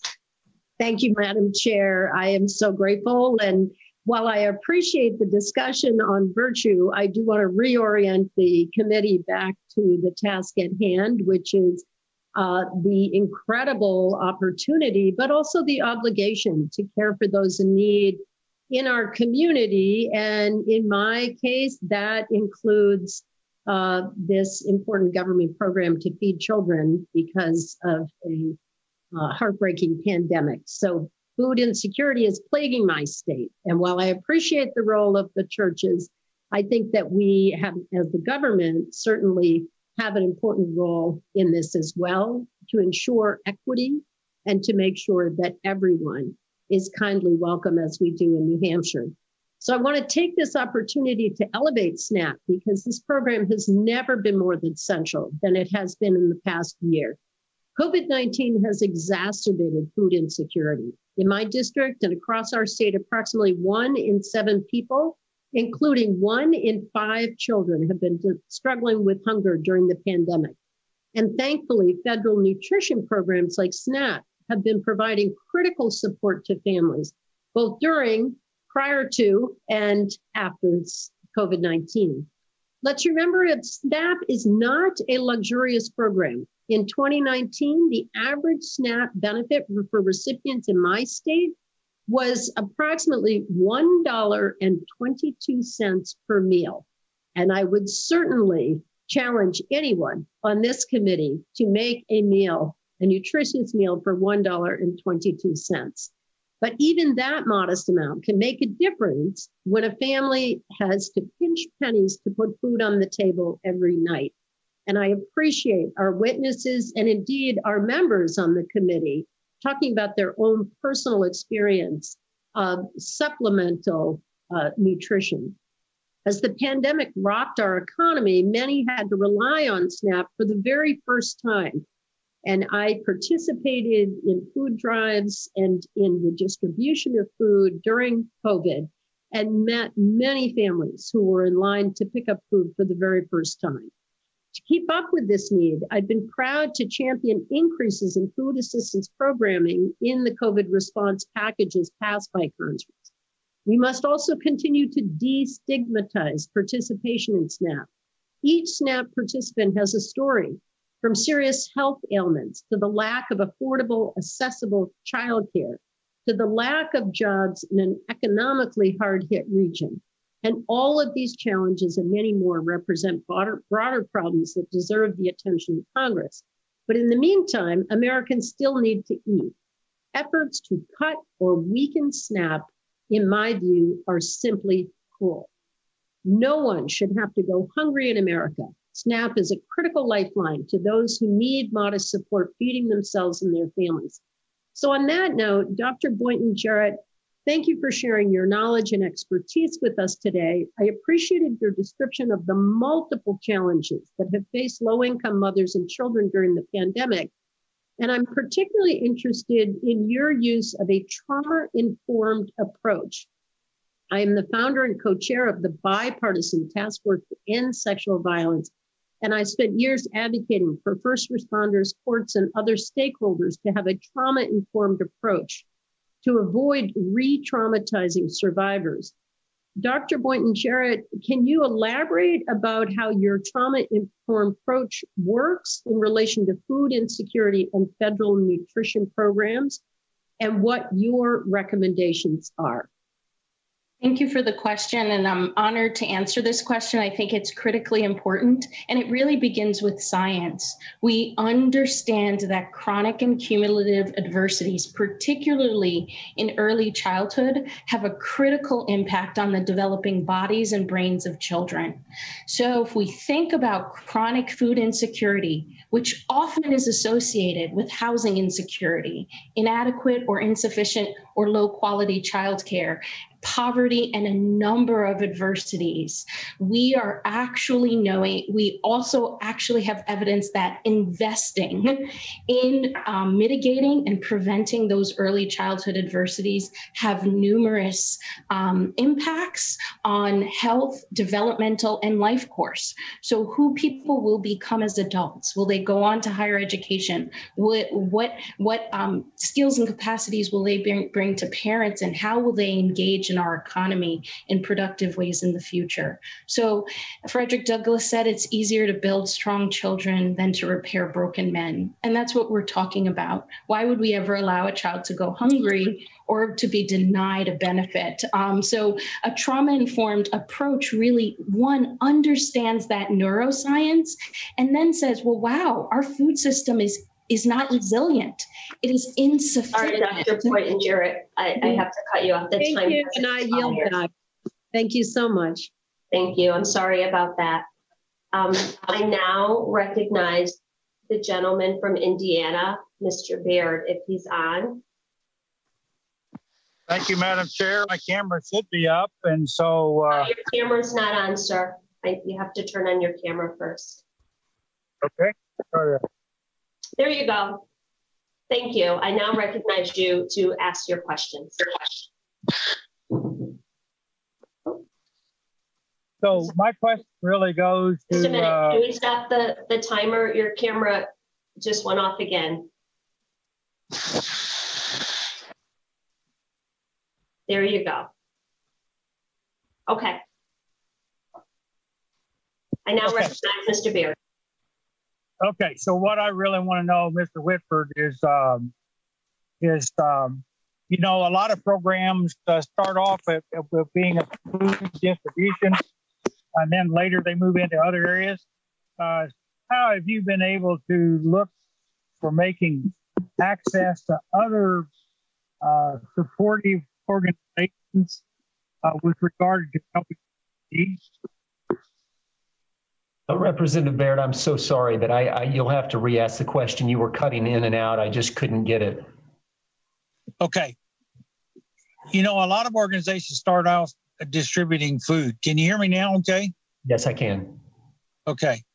They start off distributing food, and uh, then they move and evolve into uh, additional uh, identification and assistance with helping those uh, individuals on the SNAP program uh, with other areas that are beneficial and helpful. So would you care to elaborate on how you have looked for ways to help individuals, not only uh, because of the SNAP and the food uh, issue, which is extremely important, but then how to look for other uh, other sources of benefit and help. Did that come through okay? Yeah, I think so, and I, and I hope I understand your question correctly. So uh, one of the things that we've really worked hard on is a collaborative model in our community. So many years ago, uh, I launched an, an online networking tool in our city that we actually help other communities get connected with now too, where organizations are sharing information, not, not only just on individuals that they're helping so that we can better understand how to uh, steward our resources more effectively and target our charity more accurately. accurately, but it also allows us to know what's being offered in the community and what would be the next best source of help for an individual. So again, there's no one, uh, I, I think we should get away from like a one-stop shop idea. In this day and age, we don't need to be thinking in centralization of services. I really believe that we can connect together using technology that's available and be able to operate more cohesively as a unit in a community. Because although Watered Gardens, my ministry, does a lot of different stuff, we don't cover every base. And so there is a need to collaborate with other organizations. I hope that that answers that question. Yes, it does. And uh, I guess I'd like to move to Miz Davis and Miz Wilson. I've really appreciated uh, them sharing their stories. Uh, so as a member of this committee, I would like to have uh, their perspective on how we might improve the program. And so, Miz Davis, if you want to start. Um, I would say with, to improve the program is the person you're assigned to works more with their person. So I was assigned somebody, but I really didn't talk to them. It was more transfer papers. And when my I didn't know my food stamps were cut off. I didn't get the letter till a month later. And I needed my card. So for them to ease the process of you slowly de- not getting your um, food stamps, that that's that communication. That's what I would say needs to improve. Fine-tuning the efficacy and the efficiency of the delivery system. Right. Is that, when, is that, yeah. So we can adjust to um, get our minds prepared to not have it anymore, because yep. I didn't, luckily I had support to help me pay for stuff, but because I didn't know, I was struggling and I was crying and I had to decide, like, am I going to keep going for my dream, or am I going to stop and try to stay on it until I'm feel comfortable enough to go out there again. And luckily I had support to go ahead and continue on what I was doing. So, but a lot of people are not fortunate about that, with that. Well, thank you for that information. Madam Chair, do I, I have do I have time I to answer that? Step in for a second. If I may step in for one second, I think what Miz Davis is trying to say is that a taper off effect would be way more essential to the government process than just a cutoff effect. If I may note, there are two chairmen on here who have now noted that government assistance has put them where they are today. Government assistance gave their families the ability to support them and push them to be more productive members of society, which puts them in the position that they are today. But I think what Miz Davis was trying to say is a taper off effect would be way more effective than just making a specific dollar amount and being cut off from a several hundred dollar amount of providing food for her family. A scalable, a scalable situation is what you're really suggesting, isn't it? Make yes, it scalable. Yes, sir. dollar amount. Yep. Well, thank you. Uh, I appreciate uh, all of the witnesses being here. Appreciate the opportunity to be on this, uh, serve on this committee, and uh, I yield back, Madam Chair. Thank you, Representative Beard, for your thoughtful questions. I now recognize the gentleman from California, uh, Mister Panetta, if you would unmute and ask your questions. Understood. Thank you, Madam Chair. I appreciate this opportunity. And let me thank all of the witnesses uh, for your time, for your preparation, for your willingness to share not just your expertise, but your life experience with us today. So thank you very much. Once again, I'm Jimmy Panetta. Uh, I represent the Central Coast of California, uh, just above my colleague Salud Carbajal's district. And, and in our district, in my district, um, we got a lot of bounty. Uh, agriculture is the number one industry. We got a lot of specialty crops, a lot of fresh fruits and vegetables. And unfortunately, technology hasn't caught up with the way how you harvest that. So we need a lot of people to do that. Uh, however, we don't just have bounty, bounty here. We got a lot of beauty too. So that makes it a little bit expensive, actually a lot expensive to live here on the Central Coast. And that's why a lot of the people that put food on our table, that are surrounded by fresh fruits and vegetables every day, doesn't necessarily mean that those people have access to those same fresh fruits and vegetables. Now, long before the pandemic, the very farm workers that put that food on our table and provided us with that food insecurity throughout the pandemic, food security throughout the pandemic, struggled disproportionately with hunger in twenty nineteen. And what I mean by that, nearly nine percent of my constituents relied on SNAP.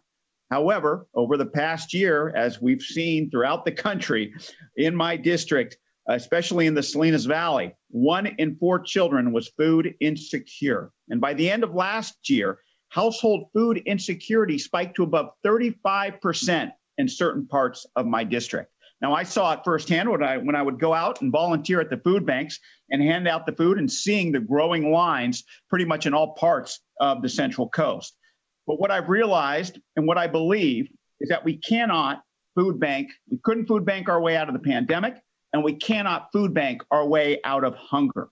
And so I am grateful that we have finally increased SNAP benefits by fifteen percent through the end of September, but we're obviously going to have to work more to do more to prevent a federal food cliff when uh, come that day. Now, I believe we need to look to the future and to see how we can improve SNAP, not just as a response to the pandemic, but as a response to the new normal. And that in doing that, I do believe that flexibility is crucial, is critical. So let's take that look when we start uh, developing the next farm bill. Let's work together so that we can ensure that this Lifeline program, as we're hearing today, this Lifeline program better serves all of those who need it. Now, I know many of the witnesses have been on for an hour and a half, so I'm just going to narrow it down. Doctor Bauer, I'm going to pick on you. The other witnesses can kind of zone out for the remaining minutes that I have to let you know. Uh, Doctor Bauer, um, you know, the U S Government Accountability Office issued a report that analyzed that more than t uh, two dozen studies on food insecurity among college students. It took a look at that, and it found that America's college campuses have alarmingly high rates of hunger, with thirty-nine percent of all low-income students experiencing food insecurity. Many low-income students are also the parents of small children, and these individuals work incredible hours to study, raise their families, and pay their bills, as we heard from one of our witnesses today. That is why earlier this year, Representatives Gomez, Harder, and myself introduced the Enhanced Access to SNAP, or EATS Act, to make permanent changes to the rules that have long denied SNAP to low-income Americans solely due to their status as college students. Doctor Bauer, can you elaborate on the ramifications of the existing student rule, and how would amending the current law to remove the burdensome work requirements improve student access, particularly for first-generation low-income students? Uh, certainly. So that's right. Um, college students are required to work in order to receive benefits. Um, but what we really have right now is a college completion crisis. Um, and we want to do everything we can to ensure that once students enroll, they're able to complete. And part of that um, is having enough food on the table. And so I certainly think that, um, you know, there is reform necessary, including looking at the backgrounds um, of what students have. You know, we are not doing that currently when we're assessing whether students are eligible for SNAP, um, including through the work requirement. Um, and so there are a variety of ways that we can better support first-gen low-income students to get those degrees, including for student parents. Great. Now, also, I've introduced the Military Hunger Prevention Act, which establishes basic needs allowance to help low-income military families purchase food. Can you elaborate on the impacts of counting the B H S as income when determining service members' SNAP eligibility? Uh, certainly. So I think what we don't want to do is, is punish service members for serving. Um, and that's sort of how the formula works right now. A basic needs allowance would, would allow us to reward work, reward service by ensuring that low-income service members are eligible for SNAP when they should be. Great. Doctor Bauer, thank you. My time's up. Madam Chair, I yield back. Thank you so much, Mister Panetta. I now recognize, is she on, the gentlelady from Florida? Uh, Representative Kamek, if you will unmute your microphone and begin to ask your questions. Thank you, Madam Chairwoman. I appreciate everybody being on here today. Uh, and, and as my, my good friend and colleague, Mister Panetta mentioned, uh, these witnesses have been on here for quite some time. And so there may be a bit of uh, some repeat questions here, but the thing that I find encouraging is that Republican, Democrat, regardless, we all are looking to get to the same endpoint. And I think we all have a little bit of a different way of how we get there, but the fact that we all have the same end goal is very encouraging. So, um, excuse me, I'm gonna start with some prepared remarks and then jump into a few questions. And again, apologies for some repeat questions. But you know, since its inception, the goal of the food assistance has always been to provide temporary emergency relief to those most in need. And in the midst of an unprecedented pandemic in which millions across the country found themselves suddenly out of work, relief was expanded and waivers were provided. New programs were rolled out to both provide food for those in need, but also provide America's producers with much needed support in the midst of a collapsing supply chain. Now, like my friend and colleague, Representative Panetta, I represent a very rural district, which is rich in agriculture production. Um, And so we face some of the similar pro, uh, challenges. One of these programs, Farmers to Families Food Box program, supplied these boxes of American-grown produce, uh, produce to families in need. And in Florida specifically, farmers and food banks alike were very excited to participate in the food box program, with farmers able to supply boxes of food to those who needed it most, while much of their traditional customer, customer base stayed the same. And I know firsthand, because I was part of some of the distribution work here, uh, the food banks in my district and elsewhere spoke to me about lines around the block to receive these boxes of food with fresh, healthy, American-grown produce. And I heard from several of our Florida growers and producers about how the program was a lifeline during this unprecedented time. So uh, to that end, Doctor Boynton, do you mind touching on how, now that the food box program has ended, how we might be able to look at ways that we can continue to promote healthy food, support our producers, and meet the needs of our families and individuals that are struggling, um, and what that might look like, both under SNAP, but also how we can engage our community partners alike in this? Oh, thank you so much for the question. And I think um, you actually hit on what I think is the most critical answer. I really do think it needs to be collaboratively co-designed with community partners so that we're utilizing all of the assets and existing resources within communities most productively, and we are reaching the families that are deepest in need. And when we think about it, we rarely engage those who are most socially marginalized in these types of decision making, in these types of policy strategies. But in all of my work locally through Boston Medical Center, Vital Village, those are the best ideas. Those are the most effective ideas. Actually, throughout this pandemic, we have numerous examples of ideas that actually originated from community members and neighbors, helping neighbors, that could be scaled and built into more formal policies and infrastructures. I think what's most exciting around these direct par partnerships between producers and families is really the uh, ways that children can become engaged. Um, if you see a child that grows a cucumber and tastes the cucumber they grew for the first time, it's like nothing else, right? What better way to stimulate nutrition and a sense of ownership and responsibility for children? And as we've talked about many times, really honor their dignity and shared humanity. Thank you for the question. Thank you, Doctor Boynton. And you gave me a perfect segue. My next, probably last question, since I'm running short on time, is for Mister Whitford. Your testimony is laced with references to dignity, community, civility, relationships, compassion. And um, as someone myself who was not even, actually ten years ago almost, um, was homeless, I understand firsthand um, the struggles that participants in this program um, go through. Uh, but I would like to know, in, in an ideal world, when it comes to those that you're trying to help and get back on their feet, where do you see the sweet spot for government with community organizations? Uh, again, I want to go back to uh, to the idea of, uh, of subsidiarity and and and and properly layering that. I I think it's I so there is a you know. The, The research talks about crowd out. There's a real crowd out effect that occurs when uh, government's involved in helping local community people in need. And so uh, we, we, in fact, we've even seen that depending on what's going on with uh, government benefits, we'll actually see a drop in some of our, in our mission market where we have a little grocery store where people come through, they have healthy options to choose from. We'll see a drop in that. So I really believe that as government back a little bit, you'll see more of the private sector and charities that will step in.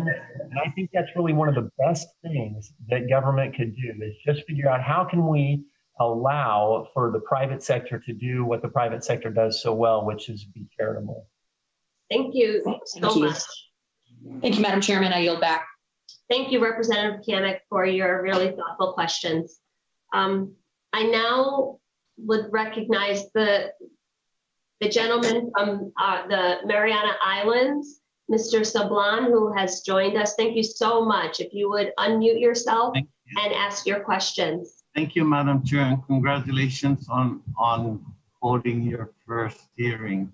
Uh, I apologize for my tardiness. I am juggling before between four committees, and uh, I just got notice that I need to both started on natural resources, but uh, Madam Chair and, and to the witnesses, I don't have a question. I just have a short comment. I have been working for twelve years now to bring SNAP to the Northern Mariana Islands um, because we, um, the Northern Mariana, my district is one of three in the United States that are on block grant.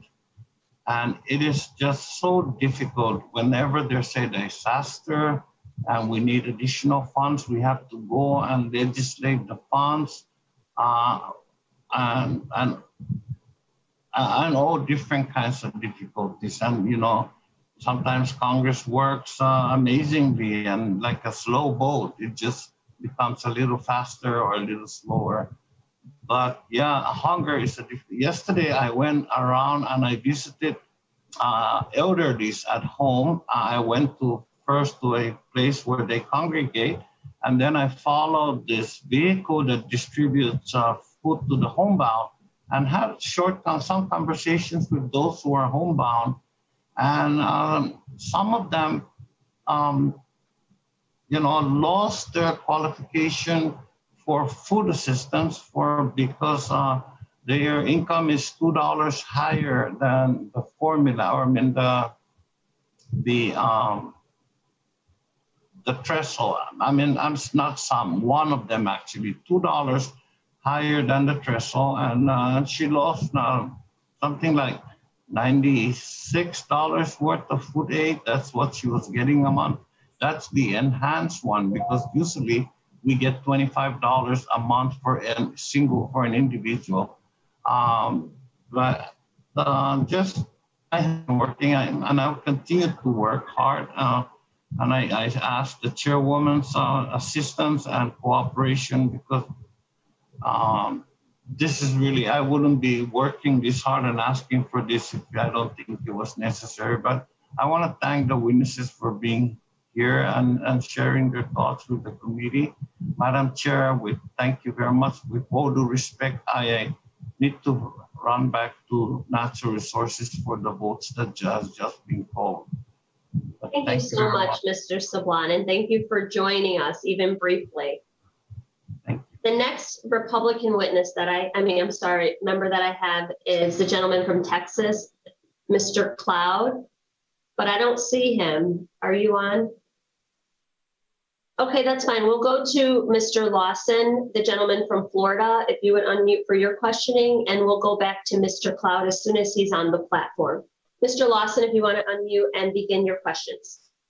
Okay, thank you, Madam Chair. Uh, and um, I want to thank you and the Ranking Member Johnson uh, for this hearing. It's a very uh, important hearing. Uh, to the members, uh, uh, I want to welcome all of you uh, to uh, the meeting today. Uh, and I represent the fifth Congressional District, which stretches along uh, in North Florida, along the border of uh, Alabama, so to speak, at Georgia, uh, and, and down to uh, uh, Jacksonville. Uh, about two hundred miles or so uh, in this district, and two major cities uh, in between, and most other areas are rural and farming uh, community. Uh, uh, my district staff and I uh, volunteer frequently uh, to help with food banks and farm share.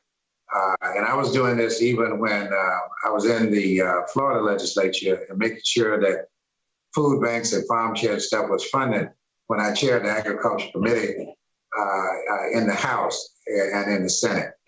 Uh, uh, what I'm really uh, getting at is that, uh, and this question probably uh, will go to uh, Miz Davis and uh, Mister Wilson. Uh, can you both speak how uh, T FAB programs play a role in making sure that our families have nutrition, food, nutritionist uh, food to eat when SNAP just won't, uh, wasn't enough to help them meet the entire month of meals uh, during this pandemic? And, and I want to say this in, in conjunction is that, uh, you know, we have a lot of hurricanes. And one of the things that I had to petition the governor with is allow, to allow SNAP recipients to get hot meals uh, for their families when they have no place to cook.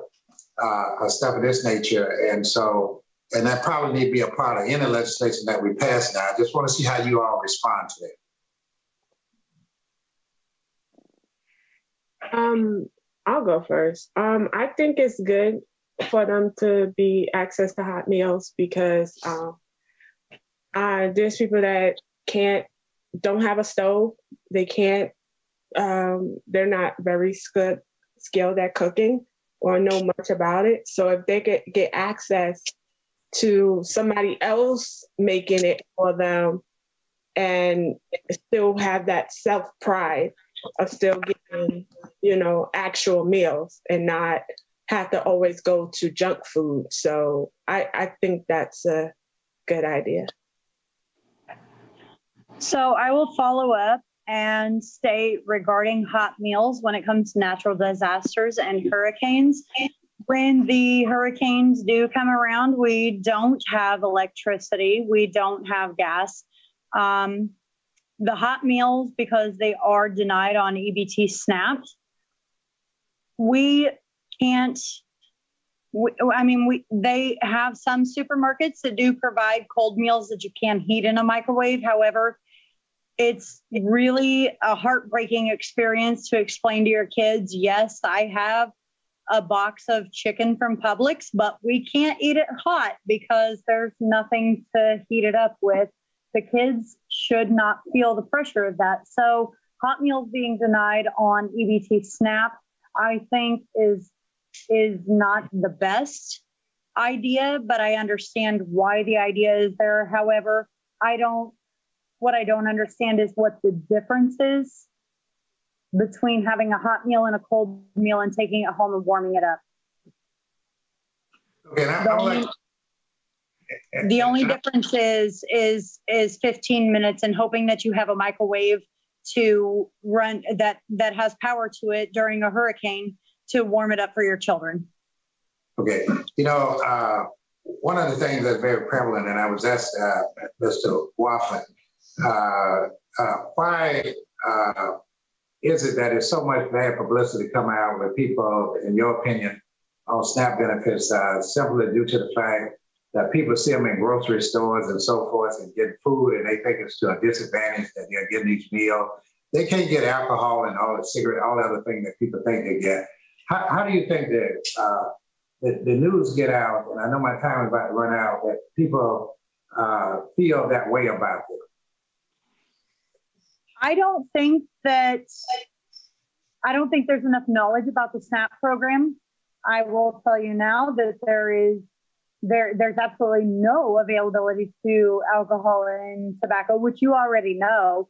But I, I just believe that people have a really um, skewed approach to E B T, SNAP, and government assistance. And they think that it is a free ride for all. So I think getting the word out or making people more knowledgeable about the fact that E B T SNAP is truly about just um, minimum assistance and essential food needs would be probably a better approach to the situation. Thank okay, you. Thank you. Thank you, Mister Lawson. Um, I still don't see the gentleman from Texas, Mister Cloud, so I will move on to the next witness on the majority side. I now recognize the gentleman from Massachusetts, Mister McGovern, if you will unmute and ask your questions, please. Okay, thank you very much, Madam Chair. I appreciate it. Um, let me just say that uh, SNAP is perhaps the most important um, anti-hunger program uh, that we have. And um, charity can't do it alone. And by the way, SNAP is not charity. Uh, the majority of people who uh, are on SNAP are children, are senior citizens. Um, of those who are able to work, the majority work. They they work, uh, and they earn so little they still qualify uh, for for the benefit. Uh, my criticism of SNAP has been that the uh, the benefit has been too um, too small. I mean, on average, it's about a dollar forty per person per meal. I mean, I, my Dunkin' Donuts coffee this morning cost me more than that. Um, I mean, I'm, I'm grateful that in the American Rescue Package, we upped it by fifteen percent. But talk to food banks, and they'll tell you that the people who are, uh, you know, who are still coming to food banks midway through the month because their benefits have run out. Um, so this is not charity. This is our moral obligation. Um, we all we, we all ought to be committed Uh, to making sure that nobody in this country is food insecure or goes hungry. Um, and quite frankly, uh, during the pandemic, we saw the numbers go up to like forty-five million people um, who are hungry. Uh, you know, before that, it was thirty-five million. I mean, I, as a member of Congress, I'm ashamed that so many people in this country don't know where the next meal is going to come from. Um, and the people who are on the program defy stereotypes. Um, and the people, and, and quite frankly, to, to, to struggle in this country and to be poor in this country is a, is a lot of work. It's a full-time job. And I really appreciate the testimony of, uh, of Miz Wilson and Miz Davis. Um, I mean, and let me just ask you this. I mean, can you both talk about the importance of including people with lived experiences in our conversations about uh, social safety net programs like SNAP?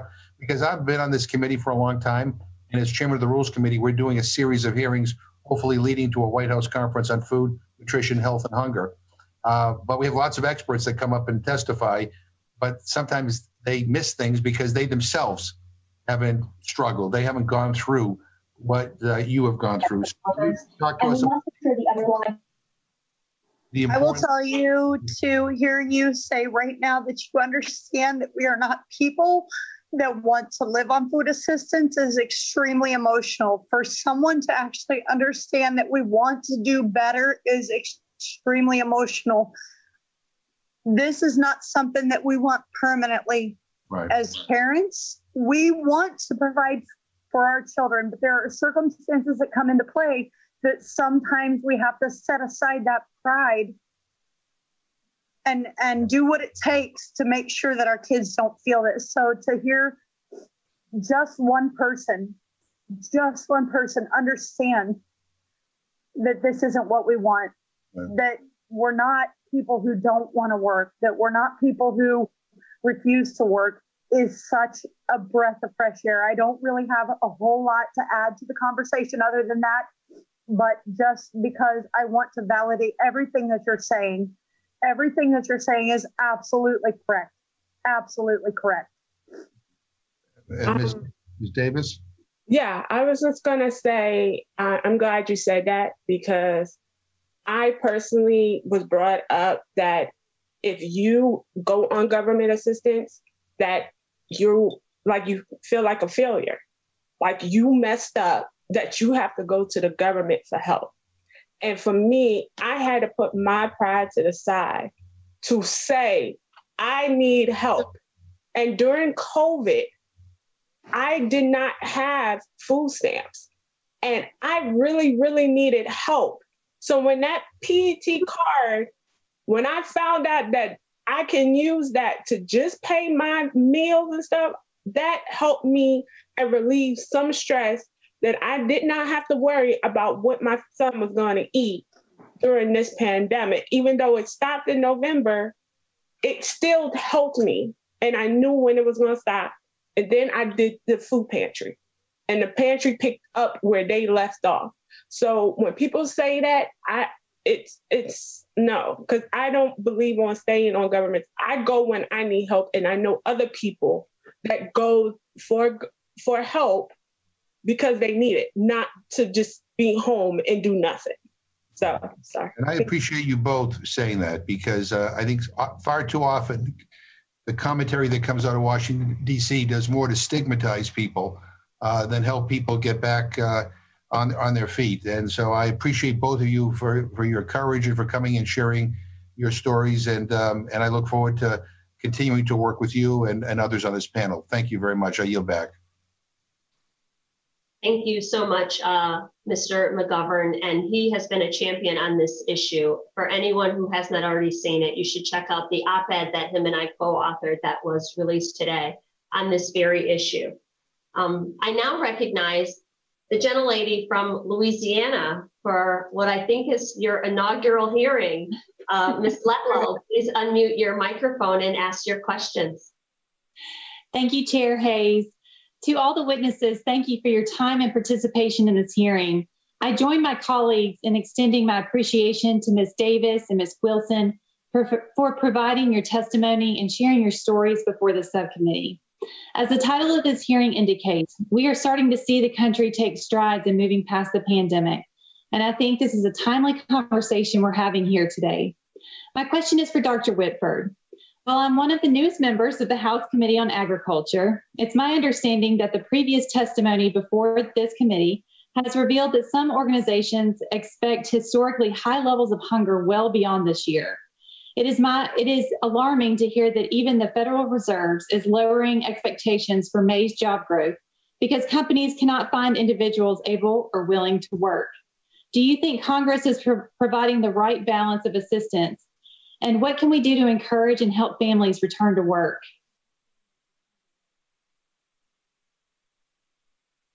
We've got to re thank you. We've got to remember that uh, the, the, the only way out of poverty, and I mean, I've just, again, you two decades of seeing this, the only way out is through work. It is through a job. Uh, that's absolutely vital, not only to, to the dignity of, of the person. And I mean, we've even heard this just from Miz Davis and Miz Wilson. I mean, they recognize that as well. I think we all do. So we've got to be asking ourselves, are, are we doing anything that's getting in the way of that or not? Uh, there's been talk today about how SNAP is a, a relief program for emergency use. And that's exactly right. It, in fact, it, it reminded me of a book called When Helping Hurts. And in When Helping Hurts, they describe three different types of charity, really. There's relief, there's rehabilitation, and there's development. And so many people today are really in the rehabilitation and development side of that, uh, which requires some sort of effort or work to move forward. Relief should be reserved for the emergency cases when there's no other option. There's, there's nothing, or, in fact, our, our community uh, just Uh, recognized a tenth anniversary from an F five tornado that ripped through the center of Joplin. It was uh, of historic uh, uh, significance. It rendered seven thousand people homeless immediately, killed one hundred sixty-one people. Mm. And the relief effort was amazing right then. And in fact, by the time the, by the, time the federal government got involved, uh, we had already organized our community together and we were moving forward. Uh, so that's relief. But most of the time, when we get to know people, they need rehabilitation or development, and it requires effort. It requires work. I think one thing that uh, we could do, you know, that what the government could do is just make sure that work requirements are a part of that picture, because mm-hmm. we're going to be able to, in fact, in the state of Missouri, we saw forty-three thousand people who were unemployed and on SNAP benefits before uh, work requirements went back into place in two thousand sixteen. That number dropped by eighty-five percent afterward, and incomes from those folks went up seventy percent. So there, you know, again, a job is the way out of poverty. There's no way that we can provide enough aid to lift anybody out of poverty. It, it will require a job, and the government's got to make sure they're not stepping in the way of that for people who are not in need of relief, real relief, but rehabilitation and development. Thank you so much for your answer, Doctor Whitford. I yield back my remaining time. Thank you so much, Miz Letlow. I now recognize the gentlelady yeah. from Virginia, who is on the full committee but has waved on to join us today. Welcome to our subcommittee, Miz Spamberger. If you can unmute and ask your questions, please. Thank you so much, Chair Hayes. Uh, I appreciate you allowing me to wave on to the subcommittee today, and I am grateful for you holding this hearing on the future of SNAP. I represent Virginia, Central Virginia's seventh district, and in Virginia, nearly seventy percent of SNAP recipients are families with children. And for these families, SNAP has been a vital source of support to put food on the table for their children before and during a global pandemic. Um, unfortunately, we have seen such a demand for food assistance that SNAP benefits uh, have been challenged. They're not enough. And food banks across my district in Central Virginia have been working tirelessly to meet the need of hungry Virginians. I have heard from food banks, from state officials, and from members of our community about the immense relief that SNAP assistance can provide a family. And in addition to helping families and children in Central Virginia and across the country, SNAP is vital to our nation's economic recovery. As Doctor Bauer mentioned in her testimony, a one dollar investment in SNAP benefit Uh, benefits generates about one dollar seventy in economic activity uh, during an economic downturn, like the one that we find ourselves in today. And that's why I was so appreciative of our work to ensure that the American Rescue Plan extended SNAP benefits uh, through September, as well as the pandemic E B T program. But we all know that the rate of food insecurity is still higher now than it was before COVID nineteen. And I am grateful for each of you who are here today to speak with us. And I'm so grateful for the stories, the experience, and the expertise that you've brought to Congress. Um, Doctor Bauer, I would like to begin with you. You mentioned the SNAP Employment and Training Program, also known as SNAP E and T, uh, in your testimony package. And, and as you know, SNAP participants have exclusive access to training and support services to help them enter the workforce through the SNAP E and T program. I was wondering if you could shed a little light on how improving the SNAP E and T program could potentially help SNAP participants find regular employment. Certainly. So I think that there's a lot we can do um, to synchronize and cohere across the workforce development programs that are supported by the federal government, whether it's through SNAP E and T, um, through programs um, that are run through the Department of Labor, through WIOA, and certainly through the TANF program. Um, you know, there's a variety of ways to support work through the SNAP program, as I've already said, through the earnings disregard, and especially through increasing uh, the uh, E I T C and making that more generous, more permanent. Mm-hmm. Um, for childless workers, because that is really where we're seeing declines in labor force participation over the long term. Um, in terms of, of E and T, um, you know, certainly reforms and investments are needed to, to bulk up the program, um, especially should uh, work requirements be reinstated at some point in the future when the economy allows it. Um, even though I don't think um, that there's evidence supported continuation, um, it is certainly helpful to, to able-bodied adults without dependence to have that E and T slot um, to help them maintain access to the program, should there still be local area circumstances um, that limit the, the number of jobs available. Thank you very much. Uh, just one more follow-up. In your testimony, you mentioned several options for strengthening SNAP as an automatic stabilizer. Could you explain how automatically increasing benefit levels could help ensure that people receive the help they need during a recession while having the impact Uh, presumably of stabilizing our economy? Absolutely. So it certainly relates to um, the point that you made that, that a dollar of SNAP is a very special federal dollar um, because it generates so much activity um, and because it's well targeted, it's spent so quickly. And so, you know, when we know the economy is in a recession, which we all don't always know as quickly as we knew was going to happen at the start of the pandemic, increasing SNAP benefit levels and reducing barriers to entry to the program will catch people as they fall and help slingshot not only the economy into a self-sustaining recovery, but also help our most vulnerable families when the macroeconomy um, is contracting. Thank you. Doctor Boynton-Jarrett, um, from your experience, could you comment on the impact that multiple federal nutrition programs have on a family, W I C, SNAP, the school lunch program? How do these programs work together to serve a family in need of support? Excellent question, and thank you. Um, you know, children receive two thirds of their nutritional daily value actually from the meals they receive at school or in early care and education. So it's really like the school meal program as well as the summer meal program, and those extensions are vitally important for continuity of um, nutritional meals for children. So those are very complementary to the SNAP program. Moreover, the W I C program, Women, Infants, and Children, provides healthy nutrition nutrition for women who are expecting or who are pregnant. This is critical as well because healthy nutrition during pregnancy actually sets the foundation for a healthy start in life. So we actually know that um, adversities that pregnant women face um, uh, have a long-standing impact on the health and development of children as well. And so studies have actually shown that SNAP benefits and W I C benefits for women who are expecting are associated with reduced risk for metabolic conditions such as diabetes and chronic metabolic conditions in children. So we know that the earlier we can provide consistency um, and access to consistent, healthy nutrition food, nutritional foods, the better it is for healthy development, growth, and learning for children. Doctor Boynton-Jarrett, thank you so much for making that very clear uh, acknowledgement that the support to pregnant women is so vitally important to healthy babies and supporting uh, babies and young children as they ultimately uh, grow older uh, into community members. And Madam Chair, thank you for indulging a couple moments over, and I yield back. Thank you, and thank you so much for joining us today. We were happy to have you. I think that concludes all of our member questioning. Are there any other members who have not been heard? Okay, so before we adjourn, I invite the ranking member to share any closing comments he may have. Thank you very much. I really appreciated the thoughtful uh, conversation. I really appreciated the panelists today, uh, especially those who have their personal stories to share. And I thought it was uh, just very well done. We have to remember the SNAP program is a supplementary program, and it's, and it's serving well.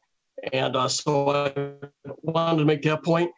I also realized in the last farm bill that we passed out of the House, we did have some provisions that helped with the cliff effect, uh, but was taken out during reconciliation. I just think we see today uh, from the testimony that we have that there is a need for having an eye on this and to look how we can mitigate uh, this cliff effect. I think we heard repeatedly Uh, where this has had some impact. Um, so it, I think we have a task of, in front of us, and I think there's some bipartisan support to do so. And finally, just want to say we do need, need to have an eye for coming out of the, the pandemic. I know we're not quite there yet, but we're on the tail side of this. We still see uh, increases in poverty, but it's gone down significantly since its peak. We have more work to do. But we do have to have an eye on the fact that forty-three percent of our employers are looking to hire, and they're having a hard time with this. Uh, it is a fact that we have to deal with, and we have to ensure that government, uh, not just in the SNAP program, but in all the other areas that's been involved with uh, over the last six months, is not competing against those jobs, because in the end, getting people back to work is our goal. So with that, uh, Madam Chair, I appreciate your time, and I appreciate you organizing this uh, today, and I yield back. Thank you so much, Representative Bacon.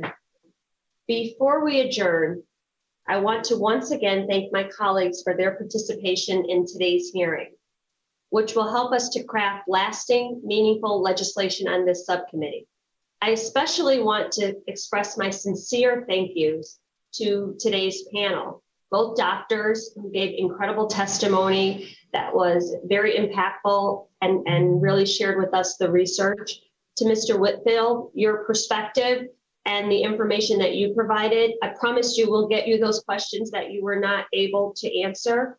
And to both Miz Wilson and Miz Davis, as the sub as the chairwoman of this subcommittee, it was very important to me that you tell your own stories, that we found people who could come to share your experiences and your perspective, and in essence, rebut the faulty premise that people who can work choose not to.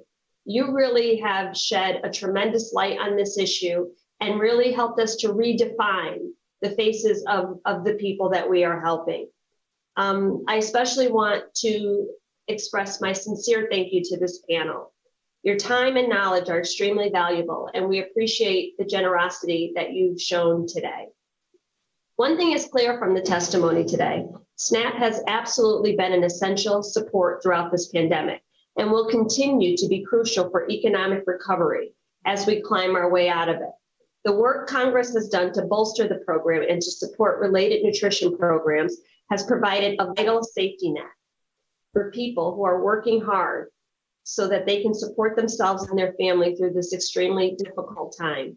We heard from Representative Lawson about the student food insecurity, and him and I just introduced a bill to address that, H R thirty-one hundred, which I look forward to bringing, um, elevating to this committee as well.